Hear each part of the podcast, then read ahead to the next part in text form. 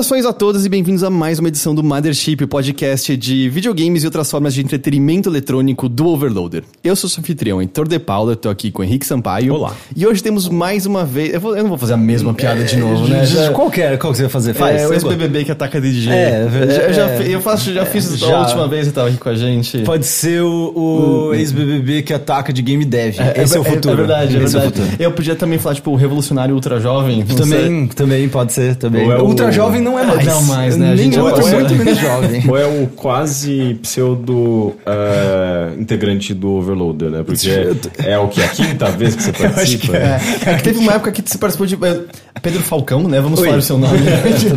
É, é que teve uma época que tipo, você veio várias vezes seguidas, ai, mas agora eu acho que a última vez que você esteve aqui com a gente faz um ano mais ou menos, porque Faz. foi quando a gente gravou na época da BGS do ano passado Aham. sobre a Associação Histórica Videogame É isso Brasil. mesmo. É verdade, eu vim com o Gus pra cá. E com o Fabão. E com o Fabão. O Fabão Sim, também sim. tava. é Literalmente nesse mesmo lugar. Exatamente, exatamente. O pessoal talvez esteja percebendo que o nosso áudio tá um pouco diferente do comum, mas a gente não tá no nosso estúdio hoje porque ah, tá sem internet lá. Foi isso que fez com que o último bilheteria não, não tivesse transmissão. É, eu tinha avisado, Rick, é, por favor, avisa as pessoas que hoje não tem transmissão. e aí o Rick tweetou dizendo, gente, vai atrasar. aí a gente terminou a gravação, aí eu tô, tô, tipo, a gente no carro, e aí o Rick só meio, ih, tá todo mundo perguntando cadê a transmissão? Mas sabe o que é mais, o mais eh, irônico disso tudo? É que caiu o YouTube naquele dia, naquele horário. É verdade, verdade. né? Teria dado, teria dado errado. Teria dado errado. De qualquer forma. Anyway. Sim. Ótimo, né? Que bom. É. E. Mas Falcão, faz um Oi. ano, faz um ano, então não faz, Faz. um ano desde que a gente conversou, mas faz um ano desde que você esteve aqui com a gente. Primeira É verdade. coisa, parabéns pelo casamento. Ai, obrigado! Cara, eu- eu- deixa eu falar sobre isso, porque Claro. é muito legal. Ó, é, primeiro que assim, é, eu sempre fui o cara mais anti-casamento, anti-establishment, não, abaixo o status quo e todas essas coisas. A Lely também sempre foi assim, e a gente nunca se divertiu tanto fazendo um casamento bizarramente convencional, tradicional brasileiro, assim. Mas foi casamento tipo igreja, com vestido. Então não tudo? foi tanto, né? Porque afinal estamos em 2018 e Ah, ninguém tá. mais vai pra igreja. Nem quem, nem quem é cristão vai mais pra igreja. Então. Ah, você aí que você se engana. É, não, vai pro, pra, pro, pra Câmara dos Deputados, né, cara? É outro lugar. É, e aí, é, tem. Então ninguém mais, tipo, a gente não, não tem mais lance, mas a gente foi bem no cartório, com família chorando um monte, e todas essas coisas maravilhosas, enfim. E. Mas, cara, eu me diverti um monte. Eu tava. Eu tava. Eu e a Lélia, a gente já mora já juntos faz anos e tal. Mas a gente ficou meio. No começo a gente tava meio. Ah, né? Só casar, né? Só pegar uns papel, né? De boa. Ah, mas não é só Não isso. é, cara. É divertido demais. A gente se divertiu demais, cara. Foi muito gostoso. Foi muito legal ver as nossas famílias reunidas, sabe? Tipo, curtindo junto. Foi, Ah, é, é, é uma celebração, sabe? É. Tipo, é, um, é um momento marcante pra Olha, vida de vocês. Eu, eu, eu e a Nina, a gente foi mais, mais tipo, Vocês foram sorreteiros, A né? gente foi só nós dois mesmo. Vocês não levaram nem... Bom, vocês tinham testemunha. Não, não precisava. Não precisava? No Não. nosso precisava de testemunha. Ah, no, pro que a gente fez não precisava. E a gente falou, vamos só nós dois e a gente fica só sozinho o dia inteiro depois? Vamos. E é isso que a gente Não, cara, a gente, a gente, assim, como eu, eu esqueci de chamar os meus pais para minha formatura da faculdade. Então. Hum. é, Mas isso foi no Canadá. Isso foi no Canadá. É, não, acho que compreensível. É, não então, e- só que be- veja bem, isso foi, foi no Canadá, isso foi em 2009. Isso foi 2009. Nossa senhora, a gente tá velho, né? Faz muito tempo. 10 anos que eu me Dez formei. anos. É, isso foi 2009. É, E- é, a gente se formou no mesmo ano. é, Eu não, me formei em 2007, eu sou, eu Você sou, ainda sou mais, muito mais você velho. é muito- é- muito mais você é velho. muito mais É que a outra gente. vida que eu formei. é muito doido isso. E, cara, é. Quando. tipo, Foi 2009 que eu já tinha me formado e eu, e eu lembro que, tipo, eu, já, eu não ligava muito pra essas coisas, mas minha mãe ficou muito puta da vida. E até hoje ela tem no computador dela, é a única coisa que tem no computador dela, no desktop, a única coisa. É um link que vai pra um vídeo da minha formatura da faculdade. Ela ficou tão ressentida. assim. Sim, mas a minha mãe, é porque minha mãe é a pessoa do ressentimento, entendeu? Então, se ela tá ressentida, Nossa, ela vai lembrar. É, Eu assim. amo muito a minha mãe, Ela é, tipo, minha- ela, ela, ela é tipo um herói de uma tragédia grega, assim, marcada pelo ressentimento ela é, até. ela é um pouco assim, ela, ela, é, tipo, ela, ela é uma pessoa meio que, que gosta de lembrar. Cria, faz um jogo. Sabe? Sabe, seu segundo jogo vai ser um, na verdade, uma experiência em realidade virtual no qual ela pode experimentar Puta, cara. uma, a, a, su- sua, a eu vou fazer isso um dia. Eu vou fazer isso um dia porque aí pelo menos eu acho que ela paga aquele, aquele link algum dia do, do coisa dela. Você, Mas enfim. enfim. E é por isso que eu, chamei, eu tive que chamar a família pro casamento. entendeu? Você teve formatura, Rick? Tipo, Eu, tive, é, eu chamei meus pais, meu pai falou, ih, não vai dar, filha. Minha mãe falou, ah, é muito longe. Daí eu- Não foi. Na verdade não foi formatura, foi tipo colação de grau só, sabe? É, é, formatura. É isso, né? É, é porque eu, eu não tive família no casamento e eu fiz letras, não, não tem formatura, né? É, não, é. Então, é de, tipo, a minha formatura se resumiu ao... Não, mas não é que porque letras não tem formatura, deve ter. hein? Não, não, acho é, tipo, talvez na, vocês na nem ECA. fazem Entra, assim. entra 800 pessoas por ano lá. Tipo, não tem turma pra formar direitinho. Então, a letras da Ah, ECA não entendi. tem a Né, colação de grau. Não é ECA, Fefeleche. Ah, Fefeleche, é verdade. Sim, sim. Então, é, perdão, letras aqui eu fiz, né? É. Mas é, não, minha, minha formatura foi literalmente eu chegando no buraco da parede que era a sessão de alunos, virar, virar pro bigode e falar assim. É, era como todo mundo chamava ele. Oi, eu acho que eu tenho um crédito pra me formar. Ele, ah, qual é o seu número de estudante? Aí eu falei, ele, você tem, você quer se formar? Quero. Então, parabéns, você tá formado. Obrigado. assina, assina aqui, assinei. Aqui. É, não, chegou tipo um mês depois, mas tipo, eu assinei lá o negócio. Tipo, você tem que. Você supostamente faz. Eu não sei se é um juramento, o que, Sim, que é. sim, sim. Que era da reitora na época. Eu Então. estou formado. Então, Parabéns. é não, isso. era só literalmente assinar o papel no qual tá escrito o, negócio. É, e aí eu assinei e foi isso, acabou minha formatura. Adorei. Eu- se você quiser se quer se formar, eu posso. Você pode eu me posso, formar Eu também. posso te formar, mas não. eu tô formado pela faculdade Pedro Falcão Exatamente. de, de peripécias na vida. Ah, mas ó, o seu Formatura Simulator vai ter muitas pessoas que vão poder ter pela primeira vez a experiência, pessoas que não puderam comparecer, pessoas que não tiveram suas Pois formaturas, é. não te- celebraram. Exatamente, cara. Não, eu, eu- eu- tem um valor sentimental profundo e importante, pelo visto. Mas só queria falar, eu não sei se eles se formaram ou se casaram, mas eles também merecem parabéns.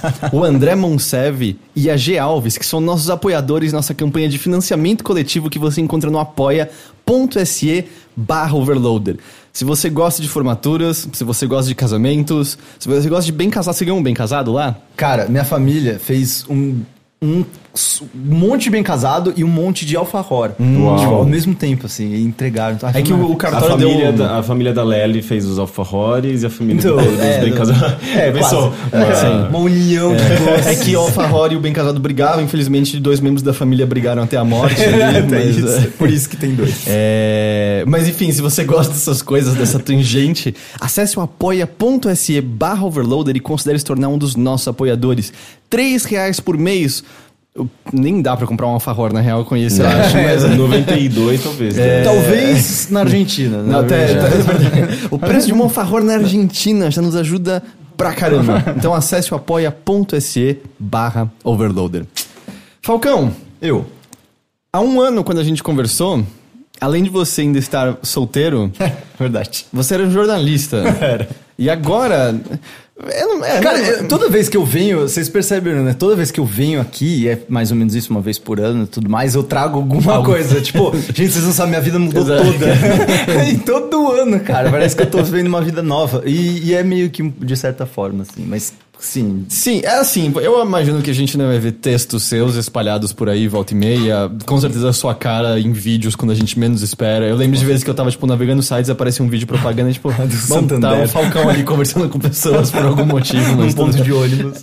É, mas agora você meio que saiu, pelo menos por esse momento, da área de jornalismo e foi desenvolver jogos. Pois é, cara. tá acontecendo? Então, isso era algo que eu já tava ensaiando já faz, na verdade, alguns anos. É, Era algo que, na verdade, eu entrar em jornalismo de games foi um, um meio que um acidente. Tipo, eu sempre até brinquei com as pessoas que, tipo, eu não era. um- eu era mais um ator do que um jornalista, só que eu era um ator fazendo um papel de jornalista de games muito bom, por isso que, que as pessoas acreditavam que eu era um jornalista. Mas eu sempre, tipo, trabalhei muito mais com audiovisual, eu sempre trabalhei, gostei muito de trabalhar com ficção. É, É, na verdade, cinema, né? É, então, na verdade, tipo, eu. Eu chegar mais perto. Então, tipo, na verdade, eu até tenho, tipo. Eu já, cara, eu fiz cinema, eu já trabalhei como produtor de curta, trailer, é, trailer, não, desculpa, clipe, um monte de coisa. É, eu já, mano, fiz, escrevi, de- co-dirigi um documentário, tipo, há muitos e muitos anos já trabalhei, mano, já trabalhei em longa-metragem, que não saiu, mas, tipo, enfim, trabalhei com, com roteiro, já trabalhei com um monte de coisa. Passei três anos, quatro anos quase fazendo quadrinhos, quatro quadrinhos por semana. Com o Max Rebo, né? Com a Max Rebo. Então, tipo, a gente, eu já tinha é, digamos, essa, essa vontade, esse intuito. Sempre- isso sempre foi uma, algo que era dentro de mim, assim. Eu acabei indo parar no jornalismo de games porque era algo que eu gostava muito, eu adorava. Eu sempre gostei de fazer crítica é, cultural e pra mim hoje, tipo, o máximo da crítica cultural é fazer crítica cultural de videogame, é o, é o que é mais completo, é o que mais é mais difícil, as novas fronteiras da crítica estão aí. E, e falta também, E né? falta Porque na também. verdade a cultura média, a, cultura, a crítica média de videogame não é nada cultural. Não, né? é, tanto que é uma coisa que eu sempre falo que, tipo, eu comecei, eu virei jornalista de games porque eu precisava ler os textos que eu queria fazer, sabe? Uhum. Assim, tipo, tinha um monte de texto que eu não encontrava, que eu precisava ler, umas E críticas. agora você virou designer, designer Ah, de e game eu porque você fazer precisa os- fazer os jogos É, que você não tem. De não tá certa disponível forma, você fazer. sim. De certa forma, sim também. Mas, tipo, pra mim foi muito, muito natural isso, assim. É, tipo, eu, eu, na verdade, eu tenho mais tempo de experiência trabalhando com audiovisual e trabalhando com roteiro, com essas coisas, do que com o jornalismo em si. Só que, tipo, eu tô enferrujadaço, assim. Então, tipo, pra voltar... Tá sendo meio difícil aos poucos, eu tô tendo que estudar muito, voltar a estudar muito. Eu sinto que eu até nem tô trabalhando, eu tô, tipo, numa universidade, assim, no, no tanto que eu tô estudando. Mas é, é algo que, que já era muito, muito natural pra mim. A faculdade que você fez era de design de jogos, não eu era? fiz também. Eu, na Então. verdade, eu sou formado. Eu não sou formado em design de jogos. Eu abandonei o curso Hum. no meio e voltei pro Brasil quando eu tava lá no Canadá também. Ah, mas é, isso era outra faculdade? Era outra de faculdade. cinema? Eu, eu Ah. fiz faculdade de cinema numa faculdade chamada Concordia, que é, tipo, bem famosa de cinema no Canadá e Uhum. tudo mais. E ela é mais universidade zona, assim, tipo, USP, tipo, universidade zona mesmo. E lá eu me formei em específico em crítica cinematográfica e análise de roteiro. É, porque era, a, tipo, desde a faculdade mesmo eu já tenho essa vontade em específico de escrever roteiro, assim, de, fazer, de escrever história, né? É, então, é, e aí depois eu me, eu me formei, e aí meses depois eu ganhei uma bolsa pro Arts Institute em Vancouver, é, para que lá tinha esse, esse curso em específico de Game Art and Design, que eu fiz um ano e, e saí fora. Era dois anos, eu saí meio que na Mas foi legal? assim. Tava legal o que você fez desse curso? Sim, é, eu só não tava preparado ainda, tipo, eu não tinha uma maturidade, eu acho que ainda naquela época, de entender o que, que eu queria fazer, de certa Ah, forma, sim. sabe? Tipo, é, era maravilhoso algumas coisas que eu aprendi lá, mas aí eu me toquei que, tipo, putz, cara, eu não, não quero ficar nessa punhetação chata de, de 3D, de, tipo, fica- ficar fazendo, mano, é. é, Tipo. Rigging em, em Era muito voltado pra 3D. grande produção É, e pra... e não só isso, tipo, a primeira coisa que o professor falou, a primeira aula que eu tive foi de 3D, justamente. E a primeira coisa que o professor falou foi um dos negócios mais deprês que eu já ouvi na minha vida, mas que de fato são muito reais, tá ligado? Que é, ele virou pra mim e simplesmente falou assim: é, pra- não pra mim, mas pra classe. Aí, galera, ó, bom vocês aprenderem 3D, porque vocês aqui, ó, vocês vão se formar, aí vocês vão entrar num- numa empresa, trabalhar cinco anos nos projetos merdas, tipo, fazendo 3D. Aí vocês vão pegar um lead num projeto merda, aí vocês vão passar mais cinco anos fazendo, trabalhando de, de estagiário num projeto bem meia boca, e aí daqui uns 20 anos talvez vocês trabalhem num projeto legal, viu? E aí, e eu tipo, Mano, ele tá zoando, tá ligado? Não é possível que ele tá falando isso. Enquanto que todo mundo da sala tava assim, ó. Da hora, Mas- beleza, é isso aí que eu quero. Mas porque é engraçado, essa projeção parece esquisita, não sei. Não, mas eu- tanto, eu sabe não por quê? acho que seja. Não, porque, porque essa é a realidade. Entendeu? Tipo, ainda mais em Vancouver que existe de fato uma indústria Ah, de tá, games. tá. do tipo, entendeu? cara, vai ter um monte de lugar contratando programador, foda-se, você É trabalha isso. com programador de games, mas você não... Tipo, não, também, sabe assim, mas a questão é que, tipo, mano, entendam que. Vo... Porque assim, essa é uma coisa que eu demorei pra entender, mas, tipo, onde eu estava fazendo aquele curso era um curso técnico, de fato. Você tava virando mão de obra para as mentes criativas, basicamente. Exatamente. Tipo, eu tava saindo de uma faculdade com, tipo, sabe, com uma mentalidade de universidade, de expansão de conhecimento, de, puta, sabe, pesquisa e tudo mais, por um negócio que era muito mão de obra Tipo, mesmo. você ia ser uma das 600 pessoas Isso. na Yubi que a gente não sabe o nome. Isso, é isso. E, e eles E são necessários pra esses jogos Exato, existirem, e essa é né? a questão, entendeu? É, tipo, a- as pessoas estavam lá para isso. Tipo, era o que elas queriam. Tipo, as pessoas estavam lá como se elas estivessem entrando. E essa é uma diferença muito cultural que é muito difícil pra gente entender. De tipo, aquelas pessoas, aqueles meus colegas, eles são como se fossem, tipo, pessoas que estão entrando no Senai. Ou, tipo, em cursos técnicos no Brasil, FATEC e tudo mais, pra aprender, tipo, a ser mer- touro mecânico, a- pra, pra fazer, é, tipo, torno mecânico, touro mecânico. Mas seria legal se, se, Vamos for- fazer se eu me formar pra ser um touro mecânico. Esse animal, aliás, Fatec, tá aí a, a dica. É, mas enfim, é, mas, tipo, sabe, são coisas mais técnicas, de tipo, sabe, engenheiro mecânico, esse, esse tipo de coisa. Essas pessoas estavam lá exatamente nessa mesma ideia, entendeu? De tipo, mano, eu quero fazer parte da mão de obra da indústria de games. É, que é, louco. importante também que alguém faça esse terrorismo psicológico, porque, Pra é, infelizmente, real, ainda mano. é uma indústria que explora muito seus funcionários, né? Mas a gente é- sabe, tipo, do caso do, da Rockstar, por exemplo, e eles não estão nem aí, né? É, mas a gente vai falar A gente mais vai falar daqui a pouco, é. porque eu acho que tem mais nuances, né? É, mas o, é. mas é que, na verdade, o tom que me parece nem parece tanto assim de exploração, parece Não. muito uma realidade. de- Isso, de, uma- tipo, essa é a um- realidade. Um país no qual games é só uma indústria como qualquer outra. Isso, porque isso. aqui ainda é muito movido por sonho. Do Exatamente. tipo, você vai ter que ralar, você vai ter que dar sorte, você vai ter que investir, você vai ter que fazer. Sei lá, jogos no, seu, no tempo principal, para no tempo livre você fa- é, tipo, jogos contratados pra no seu tempo livre fazer o que você quer fazer de É isso, verdade. isso. Porque não tem uma indústria pra de E- fato e os- pegar essas pessoas. E os nossos limites de infraestrutura, limites de mercado também trazem limites criativos. Tipo, a gente simplesmente não pode fazer um jogo enorme. Tipo, tem vários limites, entendeu? Então, tipo. O que é bom também, de certa forma, Uhum. às vezes, porque você acaba, dentro desses limites, você acaba sendo criativo, ah, mais criativo do que os outros que não têm, digamos, um limite. Assim. Cara, sim, mas sendo sincero, eu, prefiro ter todas as infraestruturas do mundo e eu não usá-las do que, do que, tipo, eu não poder fazer um jogo online maior, porque, tipo, eu não tenho como ter 3, 4 anos de investimento de empresa, sabe? Sim. Tipo. É. Porque eu não vou ter dinheiro nesses 4, 5 anos. Tipo, que empresa que no Brasil tem uma grana pra, pra ter, para se manter por anos sem, sabe, tipo, sem pagar fu- funcionário? O que, que você vai fazer, entendeu? Tipo, é, é- Cara, é difícil, assim. É, é meio, meio É, não, a, a realidade principal é a galera que faz jobs. E É. aí, tipo, vai juntando pra fazer o jogo, pra que, Isso. quem sabe, o primeiro jogo financie os projetos Isso, futuros. e- exatamente. Então, tipo, Essa é a existe uma história limitação. mais normal de todas até hoje. Exatamente, assim. exatamente. Então, tipo, e aí, mas pra mim a questão foi quando eu tava na faculdade, pra mim foi muito claro a questão de tipo, cara, eu entendi o que que é que, eu, que as pessoas estão aqui, não acho que é esse momento que eu tenho que estar, tipo, eu preciso, acho que eu, eu senti que eu precisava aprender mais sobre o mercado de uma forma em geral pra, tipo, simplesmente entrar na indústria. É, E por isso, e de certa forma, eu pensei, cara, eu aprendi já muita coisa estando aqui no Canadá. Tipo, eu morei quatro anos lá. E eu fiquei pensando muito nisso. Falei assim, cara, eu aprendi já muita coisa. Eu vou pegar todos esses ensinamentos e levar pro Brasil de alguma forma. E de fato eu, tava, eu tinha razão nesse sentido. Tipo, eu fiz coisas muito interessantes, eh, tipo, no meu começo de carreira na Vice. Eu fiz coisas interessantes no Kotaku. Eu fiz coisas legais na Red Bull. Depois na Vice também. Então, tipo foram, foi importante o que esse momento de eu, tipo, cara, não é esse o caminho, esse caminho é super válido, só não é o meu caminho.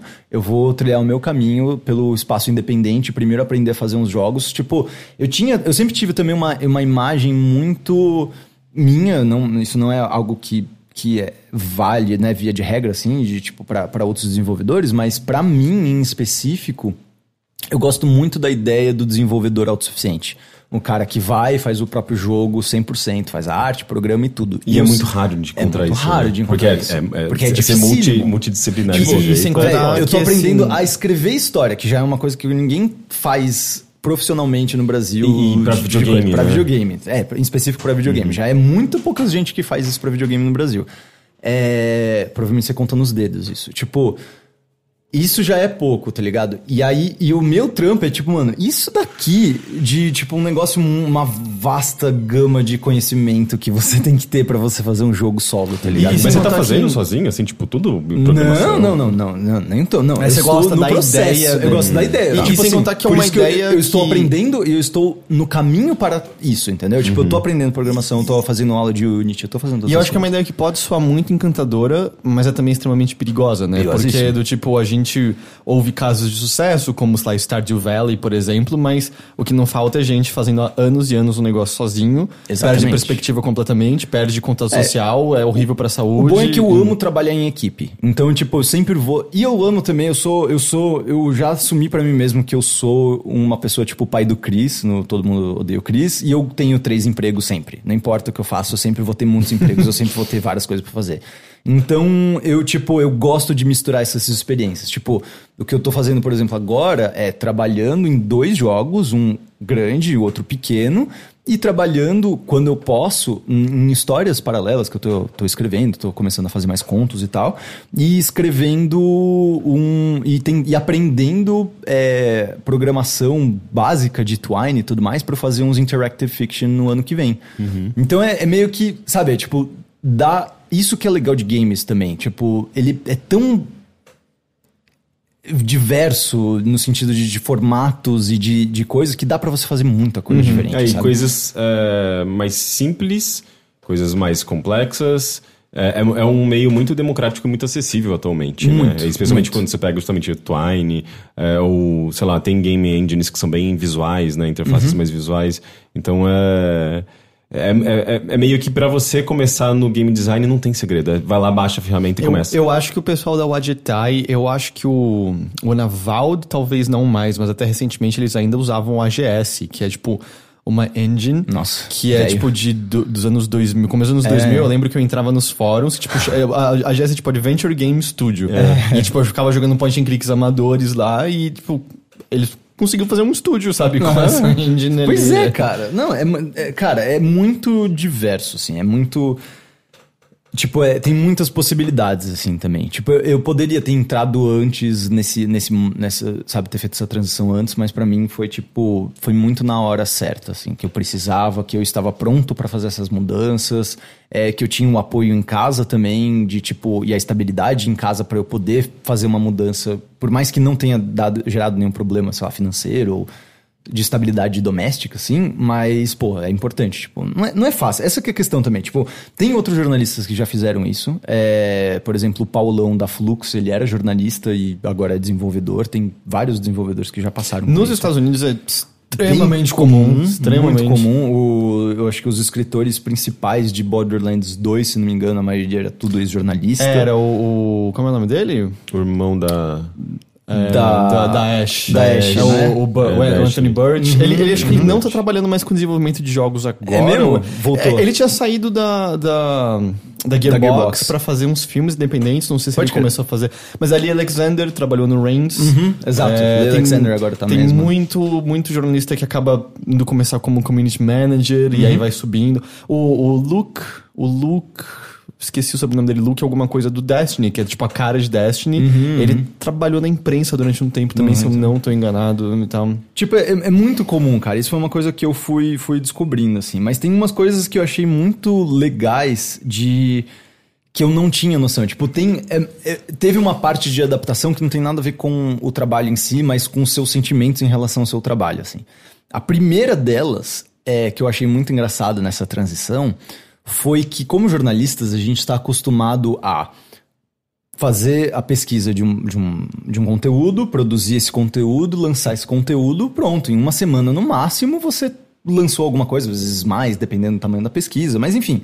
São curtos prazos curtos, assim. Você faz um negócio, lança, as pessoas já estão discutindo, você já vai pro próximo, já vai fazer isso e, e você assim continua. Eu já tô trabalhando três meses no Relic Hunters eh, Legend, da, da Rogue Snail e tudo mais. Ah, faz três meses que eu tô trabalhando e eu já escrevi muita coisa. Tipo, um, páginas e páginas e páginas de coisas que, nunca ninguém vai ler. nunca ninguém vai ler. É só backstory, é só é, world building bible, são só, tipo, várias coisas que você... É, tipo, construção de personagem, tipo, é, wants and needs de personagens, tipo... E isso foi uma coisa que foi muito interessante, assim, de tipo, de entender que esse meu trampo, a maioria das pessoas não vai ver da mesma forma como e, viu e antes, mesmo sabe? Uhum. o que vai ser final vai demorar muito, para as pessoas verem. Tipo, é, é, tipo assim, a gente ainda vai lançar um alpha, se não no fim desse ano, no- começo do ano que vem, muito provavelmente no começo do ano que vem. E, e esse alpha não vai ter nada da- de história. Tipo, e já vai ser alguma coisa, sabe? Tipo, vai ter o beta, vai ter, mano, mínimo, provavelmente uma missão de história, tá ligado? Tipo, só, só vai realmente ter coisas que eu escrevi, as pessoas estão lendo, tipo, daqui a muito tempo. Mas ao mesmo tempo também não. Tipo, eh, por exemplo, teve uma. Eu fiquei verdadeiramente emocionado. Emocionado, assim, eu tive que, tipo, fechou a a nossa reunião diária e tal que a gente tem, e eu, tipo, dei uma leve choradinha pra mim mesmo, assim. Quando eu vi eh, que os artistas tinham completado um- uma seleção de mapa da, que tem, de, tipo, de fases, é tipo um, um mapa de fato da, da região onde você, onde você luta e tudo mais. E esse mapa já era baseado em conceitos que eu fiz. Ah, legal. E aí, quando eu vi isso, e eles. E, e, tipo, óbvio, né? São pessoas. Eu tô trabalhando com um monte de gente que é super veterano da indústria e tal. E para eles é muito todo esse processo natural. Ah, Falcão, o que você queria dizer com isso e tal? E eu, tipo, ah, eu era tal coisa. Ah, mas é legal que você botou desse jeito, sabe? Assim, eu tava, tipo, verdadeiro emocionado. Tipo, nossa, como alguém materializou uma ideia minha. É muito foda isso, assim. Então, eu tô nesse processo ainda de, de acostumar com o meu próprio trabalho e de acostumar com esse com esse lance das pessoas não terem ideia do que eu estou fazendo por anos, até elas entenderem de fato o que eu estou fazendo, sabe? Isso é uma coisa que mas, a gente não jogou falar alto aqui. Qual o nome dos jogos que você está fazendo? Verdade. Então, é, eu comecei. A primeira coisa que eu comecei, ainda quando eu estava é, como jornalista, né, trabalhando como jornalista, eu comecei. Eu abri um, um estúdio, entre aspas, esse abrir, porque hoje em dia, tipo, abrir um estúdio é basicamente você juntar com, três, com umas pessoas e fazer alguma coisa às vezes sozinho. Mas eu basicamente me juntei com dois amigos meus de infância que também passaram, tão, estão passando por momentos de transição é, de carreira. É, um era um engenheiro civil que era super frustrado e virou programador e tá, tipo, nunca nunca foi tão pobre, tão realizado na vida dele. E, e ele também agora. E tem um outro, nosso diretor de arte, que é uh, de motion, faz motion design e tudo mais. E por mais que ele ainda esteja pô, trabalhando com isso, ele também vê que, tipo, cara, tipo, trabalho cada, meu trabalho cada vez mais vale menos, não é isso que eu quero fazer, etc. Então também é, tá partindo para esse lado. E esse estúdio que a gente montou se chama Ciberdelia. A gente está fazendo o nosso primeiro jogo que deve sair também no começo do ano que vem, que se chama Factory Floor que é basicamente um puzzle minigame super simples, assim, de você le é, levantar caixas numa, numa fábrica, pra, de uma fábrica de robôs que obrigam humanos a trabalhar para eles. Que você mostrou no Glitch, que eu mostrou? mostrei no Glitch Mundo, inclusive, aqui em São Paulo, e também no último Spin desse mês. Foi desse mês, nem lembro. Não, foi acho que desse mês. Esse mês a gente também mostrou um, uma, uma versão mais nova no, no Spin também. Além disso, aí depois, em agosto, eu comecei a trabalhar no Relic Hunters Legend. Não só no Legend, mas na franquia Relic Hunters é, por, de uma forma completa. É, porque o Venturelli, que já trabalhou, né? Bom, vocês com certeza já devem ter falado muito dele aqui. Ele já participou do, do, Ele já participou daqui? Já. Ah, ele mandou um beijão pra vocês. Ah, muito obrigado. E, e ele. Hum, é, me convidou, é, eu não sei nem porquê, eu sempre zoou ele, falou assim, nossa, Venturelli, por que que você, da onde que você tirou? Porque eu nem tinha conversado tanto com ele que eu tava querendo fazer essa mudança, e eu tava muito tipo, nossa, eu só preciso de um sinal para fazer essa mudança, eu só preciso de um sinalzinho, e aí tipo, plim, Oi, tudo bom, Falcão? é, você quer trabalhar para mim? Eu, tipo, cara, tá bom, valeu Deus, é nóis, vamos aí. E, e aí, tipo, ele me convidou para trabalhar como o lore master da, da franquia Relic Hunters, que é basicamente o cargo mais metal que eu já tive na minha vida, de todos os tempos. Lore master e lore keeper.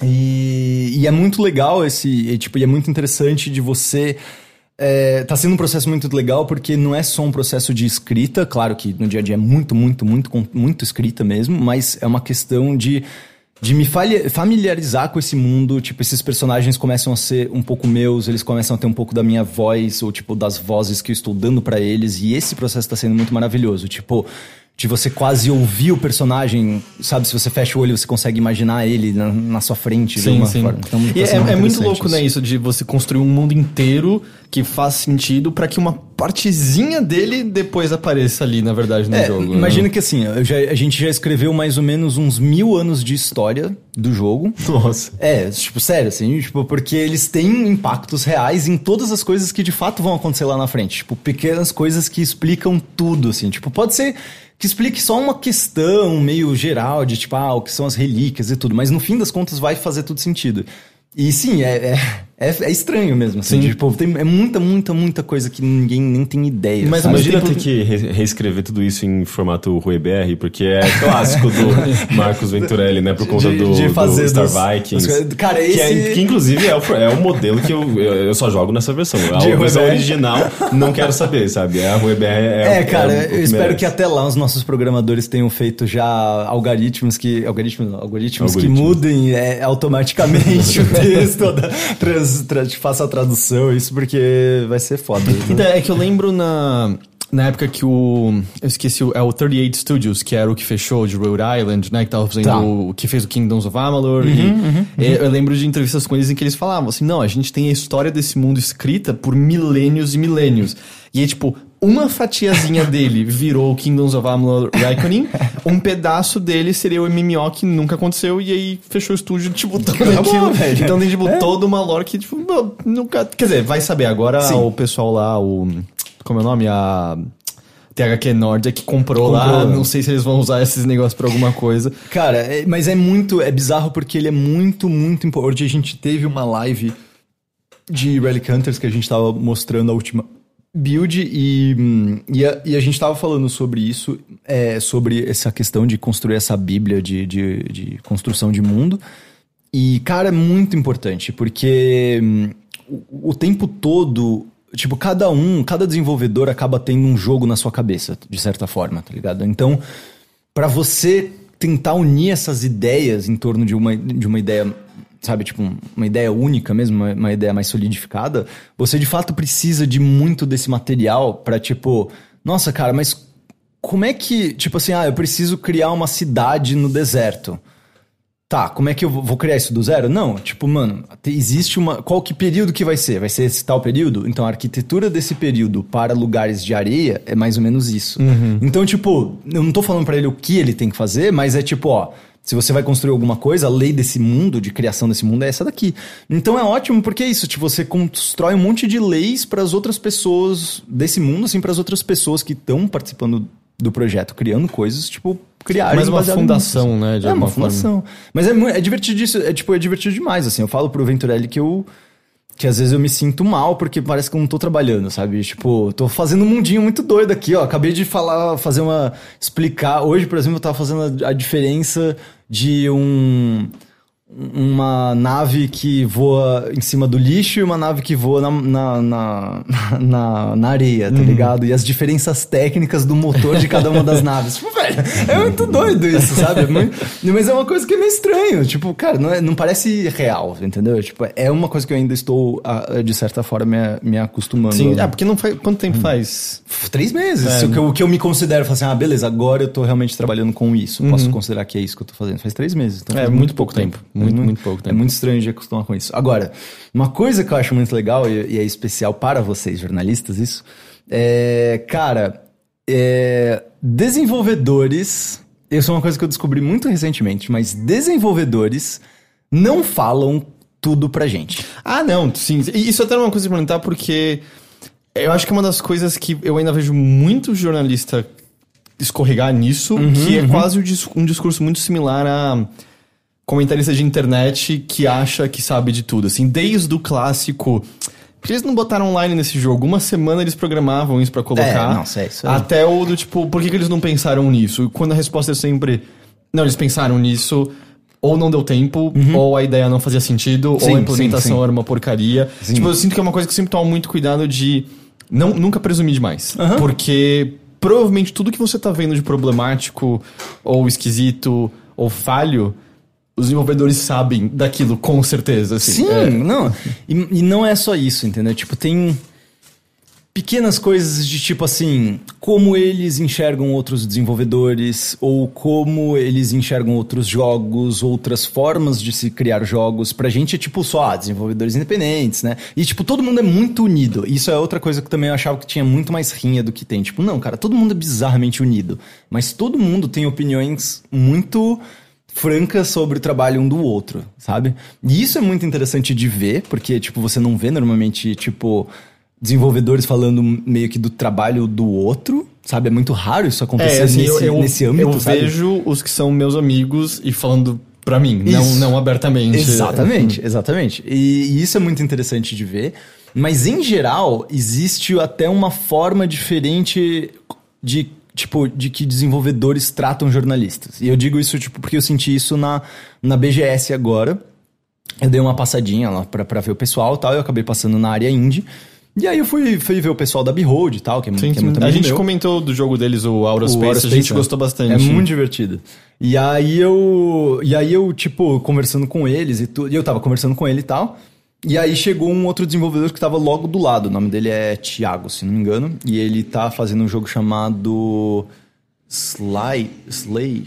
Acho que é Slay o nome. Que é de. É tipo meio que um spy party com uma É, eu joguei isso. Tá. estética meio de PS Eu, eu vi, eu, eu, muito tava legal. literalmente do lado mesmo. É, literalmente Eu- do é, lado Eu mesmo. vi, mas não cheguei a jogar. E aí o que foi muito engraçado, porque eu tava conversando com os caras e tudo mais, e aí por acaso a gente tava falando de, de projetos deles, ou de alguma coisa da. De, nem lembro o que é, mas era algum projeto deles. E eles me. E aí foi muito engraçado que esse Thiago chegou, viu? E aí ele começou a falar assim: não, porque você já viu o meu jogo? Porque o jogo, tal coisa, papapá, e sabe, super tentando me vender alguma coisa. E aí, quando, no momento que eu virei pro. ou que o, que o Saulo, ou era o Bruno, não lembro quem que tava, virou pra mim e falou assim: ah, não, porque. Não, que você tá desenvolvendo lá os negócios. Imediatamente, esse cara fez: ah, você é desenvolvedor? Não, porque tal coisa. Ele começou a falar de coisas que. Tipo assim, ele começou a falar de fato de coisas que ele pensa sobre o jogo dele.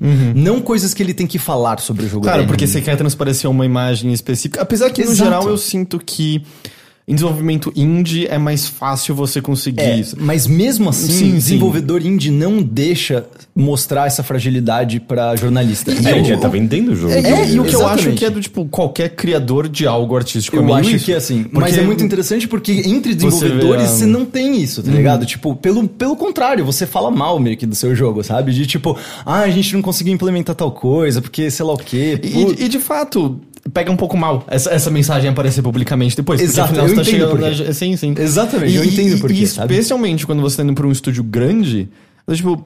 E aí você começa a falar uma coisa dessas e você tá representando outras 100 pessoas, 200 Exatamente, pessoas. Você não tem pode isso ficar também. falando uma É, coisa porque dessas. também o desenvolvimento de jogo é um, é, um, é um negócio muito complexo e muito difícil, né? Então, nem sempre você vai conseguir chegar no, no, naquela imagem que você tinha na sua cabeça, né? Sim. Tipo, de, de qualidade, Demais, você de nunca vai chegar. programação. Tipo, nunca. Como Não é criador, você nunca. Em qualquer coisa, Não né? é à toa Acho que você publica o jogo, ele continua em desenvolvimento, basicamente. As pessoas É. continuam atualizando, Exatamente. melhorando. E é o que, sei lá, você procurar qualquer poeta, escritor, é sempre, cara, você publica em certo momento, mas nunca é quando você acha que acabou mesmo, Não. porque você continuaria mudando pra sempre. Exatamente, sabe? é. Não, isso é uma coisa que eu também eu tô tendo que aprender de tipo, que Venturelli chega pra mim tipo, não, Falcon, tá bom isso, cara, tá tudo bem. Você não precisa trabalhar E, mais aliás, tanto, sabe? Isso, tipo, isso é ah, uma beleza. história que eu sinto que é muito compartilhada de, tipo, infernos de desenvolvimento, de pessoas que ficam muito tempo numa só feature, arrumando, arrumando, arrumando, quando ela já tava boa, ela tá melhor agora, mas ela já tava boa, É e você lâmpada. perdeu muito tempo deixando ela um pouco melhor quando você podia usar esse tempo pra deixar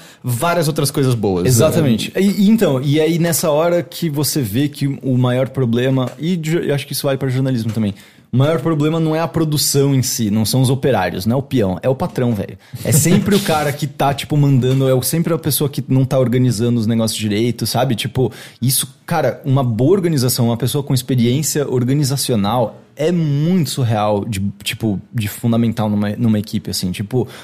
Cara, a gente trabalha bastante lá na, na Relic. Tipo, é, a gente, o nosso horário oficial é de das 10 até 6 horas, assim, tipo, online. Se Você só tem que estar online pra- pra re- pra receber mensagem.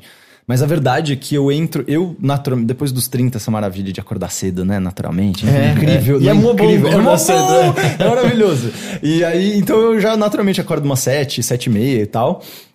E aí eu, e aí eu, eu naturalmente já entro no- nos nossos é, aplicativos de mensagens tudo mais, de reunião. E, cara, já tem gente trabalhando às vezes, ou entra, tipo, às 8 da manhã. Então você tá aqui denunciando a praxe de crunch, né? Então, não, e, né? aí, cê- e é engraçado porque a gente vai falar sobre isso, porque eu, é muito engraçado você entender agora o lado do desenvolvedor, tá ligado? Mas, tipo, no sentido de, tipo, a gente. hum, hum, Mano, de, nossa, a gente não chega nem perto de se sentir cansado trabalhando. Sim, mas ao mesmo perto. tempo, porque Mas, tá cara, todo mundo querendo fazer isso. Sim, em Só especial que que, o, o projeto que a gente tem é um, é um projeto. É tudo desenvolvedor falar isso, tá? Essa é outra coisa. O nosso projeto é muito especial. Mas de fato é, entendeu? Tipo, a gente tá tentando fazer uma coisa que nunca foi, nunca foi tentado ser feito nessa escala no Brasil. É, é tipo, a gente tá lidando com um know-how e tecnologias que a maioria dos profissionais no Brasil não tem. Tipo, tem muita gente que tá ajudando demais a gente. É, a parte online dele é super avançada pra, pra um jogo brasileiro. né? Cara, eu e- conversei um pouco com o Venturelli e fiquei bem surpreso. É, não, e assim, e olha que o que a gente tem agora é uma batata comparado com o que, que- o que de fato vai ser lançado. E, tipo, já é muito impressionante algumas coisas que a gente vai tentar fazer, sabe? Tipo, eu fico muito Só impressionado. alguém com no chat pediu pra você não bater na mesa. Ah, Aparentemente tá desculpa. chegando nos Eu, microfones. fico, eu, sou, eu sou italiano, cara. É, É, difícil. mas então, eu só ia falar uma coisa, eu, eu acho que a gente até entende um certo paralelo, porque com um veículo independente nosso, no, no início especialmente, era tipo, ah, não, a gente, to- todas as horas que a gente tá acordado, a gente tá trabalhando. Ah, eu sou assim, E- tipo, eu, às vezes não tenho o que fazer à noite, e normalmente já não tenho o que fazer à noite, eu fico editando vídeo, sabe? e eu, é, eu- mas eu comecei a me segurar muito nisso, porque você consegue sentir os males depois de um certo tempo. E, especialmente diante de toda a história da Rockstar, uma das coisas que eu também vi muitos devs falando, e eu já tinha visto outras vezes, é. Às vezes rola é, essa empolgação de tipo, não, eu quero fazer mais tempo. E normalmente você precisa de um supervisor, um, de um gerente pra dizer não. É o que para Ven- então, agora. Que é o que o Venturelli faz, não desse jeito, mas ele sempre Sim, tipo, sim, mas, se tipo, preocupa demais chega, com a gente, vai pra sabe? casa agora, tá bom é, por hoje, É porque- tipo, exato, cara. Isso é uma coisa que, que eu tô eu tô tendo muito essa, essa dificuldade de saber o quanto mais que eu tenho que Tipo, será que eu estou trabalhando o suficiente? Ainda eu não tenho aquela sensação de que eu chego no fim do dia e eu trabalhei, sabe? Tipo, uma coisa que vai de- realmente, de fato, demorar Uhum. O pra ter. Confúcio tipo, tava certo. é, então é horrível, eu me sinto horrível. É, que, eu- que uma fra... Eu sou o cara que faz uma frasezinha horrível de, de, de um ponto de ônibus, de uma propaganda de banco ser, sabe, tipo, ser verdadeira, que é de tipo, cara, trabalhe com o que você gosta, blá blá blá. Enfim, é, é meio que verdade, pelo menos por um período é meio que verdade. sabe? Ou pra algumas coisas. Pra algumas coisas, sabe? Mas é, cara, é, é- é assim, é, eu acho que tá sendo, tá sendo uma viagem maravilhosa, de verdade, pra mim. É aprender que existe uma. E é engraçado porque eu já tinha visto isso na faculdade, eu só não tinha me tocado de fato é, é, disso, que, tipo, existe uma técnica tão avançada de escrita criativa quanto pra jornalismo, quanto pra engenharia, quanto pra lançar um foguete, quanto pra fazer uma cirurgia, E, tá e- e você foi, tipo, estudar de novo, escrita Sim. criativa e tal? Sim, porque eu tava precisando, assim, porque eu Isso foi tava... aonde? Cara, Internet? Um, um- é, exato. uma grande escola, a maior escola de 2018, que é o YouTube, velho. E, e tem, na- não só isso, tipo, eu de fato é, comprei uns cursos de, tipo, profissionalizantes específicos que, que indicam alguns livros e tal. Eu tô lendo uns livros que são indicados normalmente em faculdade e tudo, tipo, uns livros que eu deveria ter lido na faculdade, não li.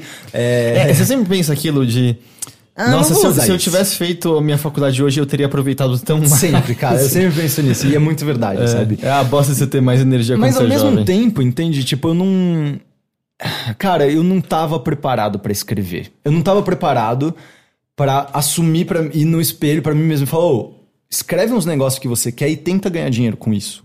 Tipo, eram duas ideias que pra mim eram muito desassociadas. E ainda são no mercado e na realidade que a gente vive hoje no Brasil, em que o audiovisual, mano, a gente não sabe o futuro do audiovisual nos próximos anos. Aliás, isso foi uma constante na BGS agora de muitas pessoas temerosas Sim. com se o dinheiro de editais vai existir a partir do ano que vem. A maior parte acha que não. Não e vai. isso deve sufocar quase que completamente o desenvolvimento independente atual. aqui. Sim, cara. É, A gente não tem noção do blackout que vão ser os próximos anos em questão de desenvolvimento de games. A gente não sabe, né? É completamente. Cara, é, é uma- um É, chute. é, É, um chute, é- mas... é a sensação Porque o que Temer assim- entrou e né, os editais grandes surgiram, né? E eu Por fiquei, quê? O que tá acontecendo? Isso é um trabalho anterior, provavelmente, mas. Um, dois, eles estavam cagando de medo que não... Desculpa. eles ficaram com muito medo, velho, que não passasse as coisas mais. E aí, tipo, toda essa galera do audiovisual, tipo, eu conheço um povo da Ancine, conheço um, um, tipo, um pessoal aqui da SPCine também, que a gente conhece e tal. E tava todo mundo, tipo, mano, vamos acelerar todos esses editais, porque se pelo menos passou agora na lei, agora em 2017, Essa- essa tem que fazer. tem que- E o Temer, cara, ele jogou um pouco. Ele, mano, o Temer jogou o governo ao tipo, foda-se, eu vou fazer a reforma aqui da Previdência, da- aliás, da, da- do trabalho, da Previdência, aí não passou, e ele ficou nessas, cara. Ele não tá mais. Ele não faz mais nada faz muito tempo, entendeu? Tipo, não é. Mas é. E eu nem. Eu, Ele é largou a mão, cara. É engraçado, foram tipo uns cinco ou seis desenvolvedores diferentes, de, de portes diferentes, desde pessoas mais estabelecidas no mercado até pessoas menos estabelecidas.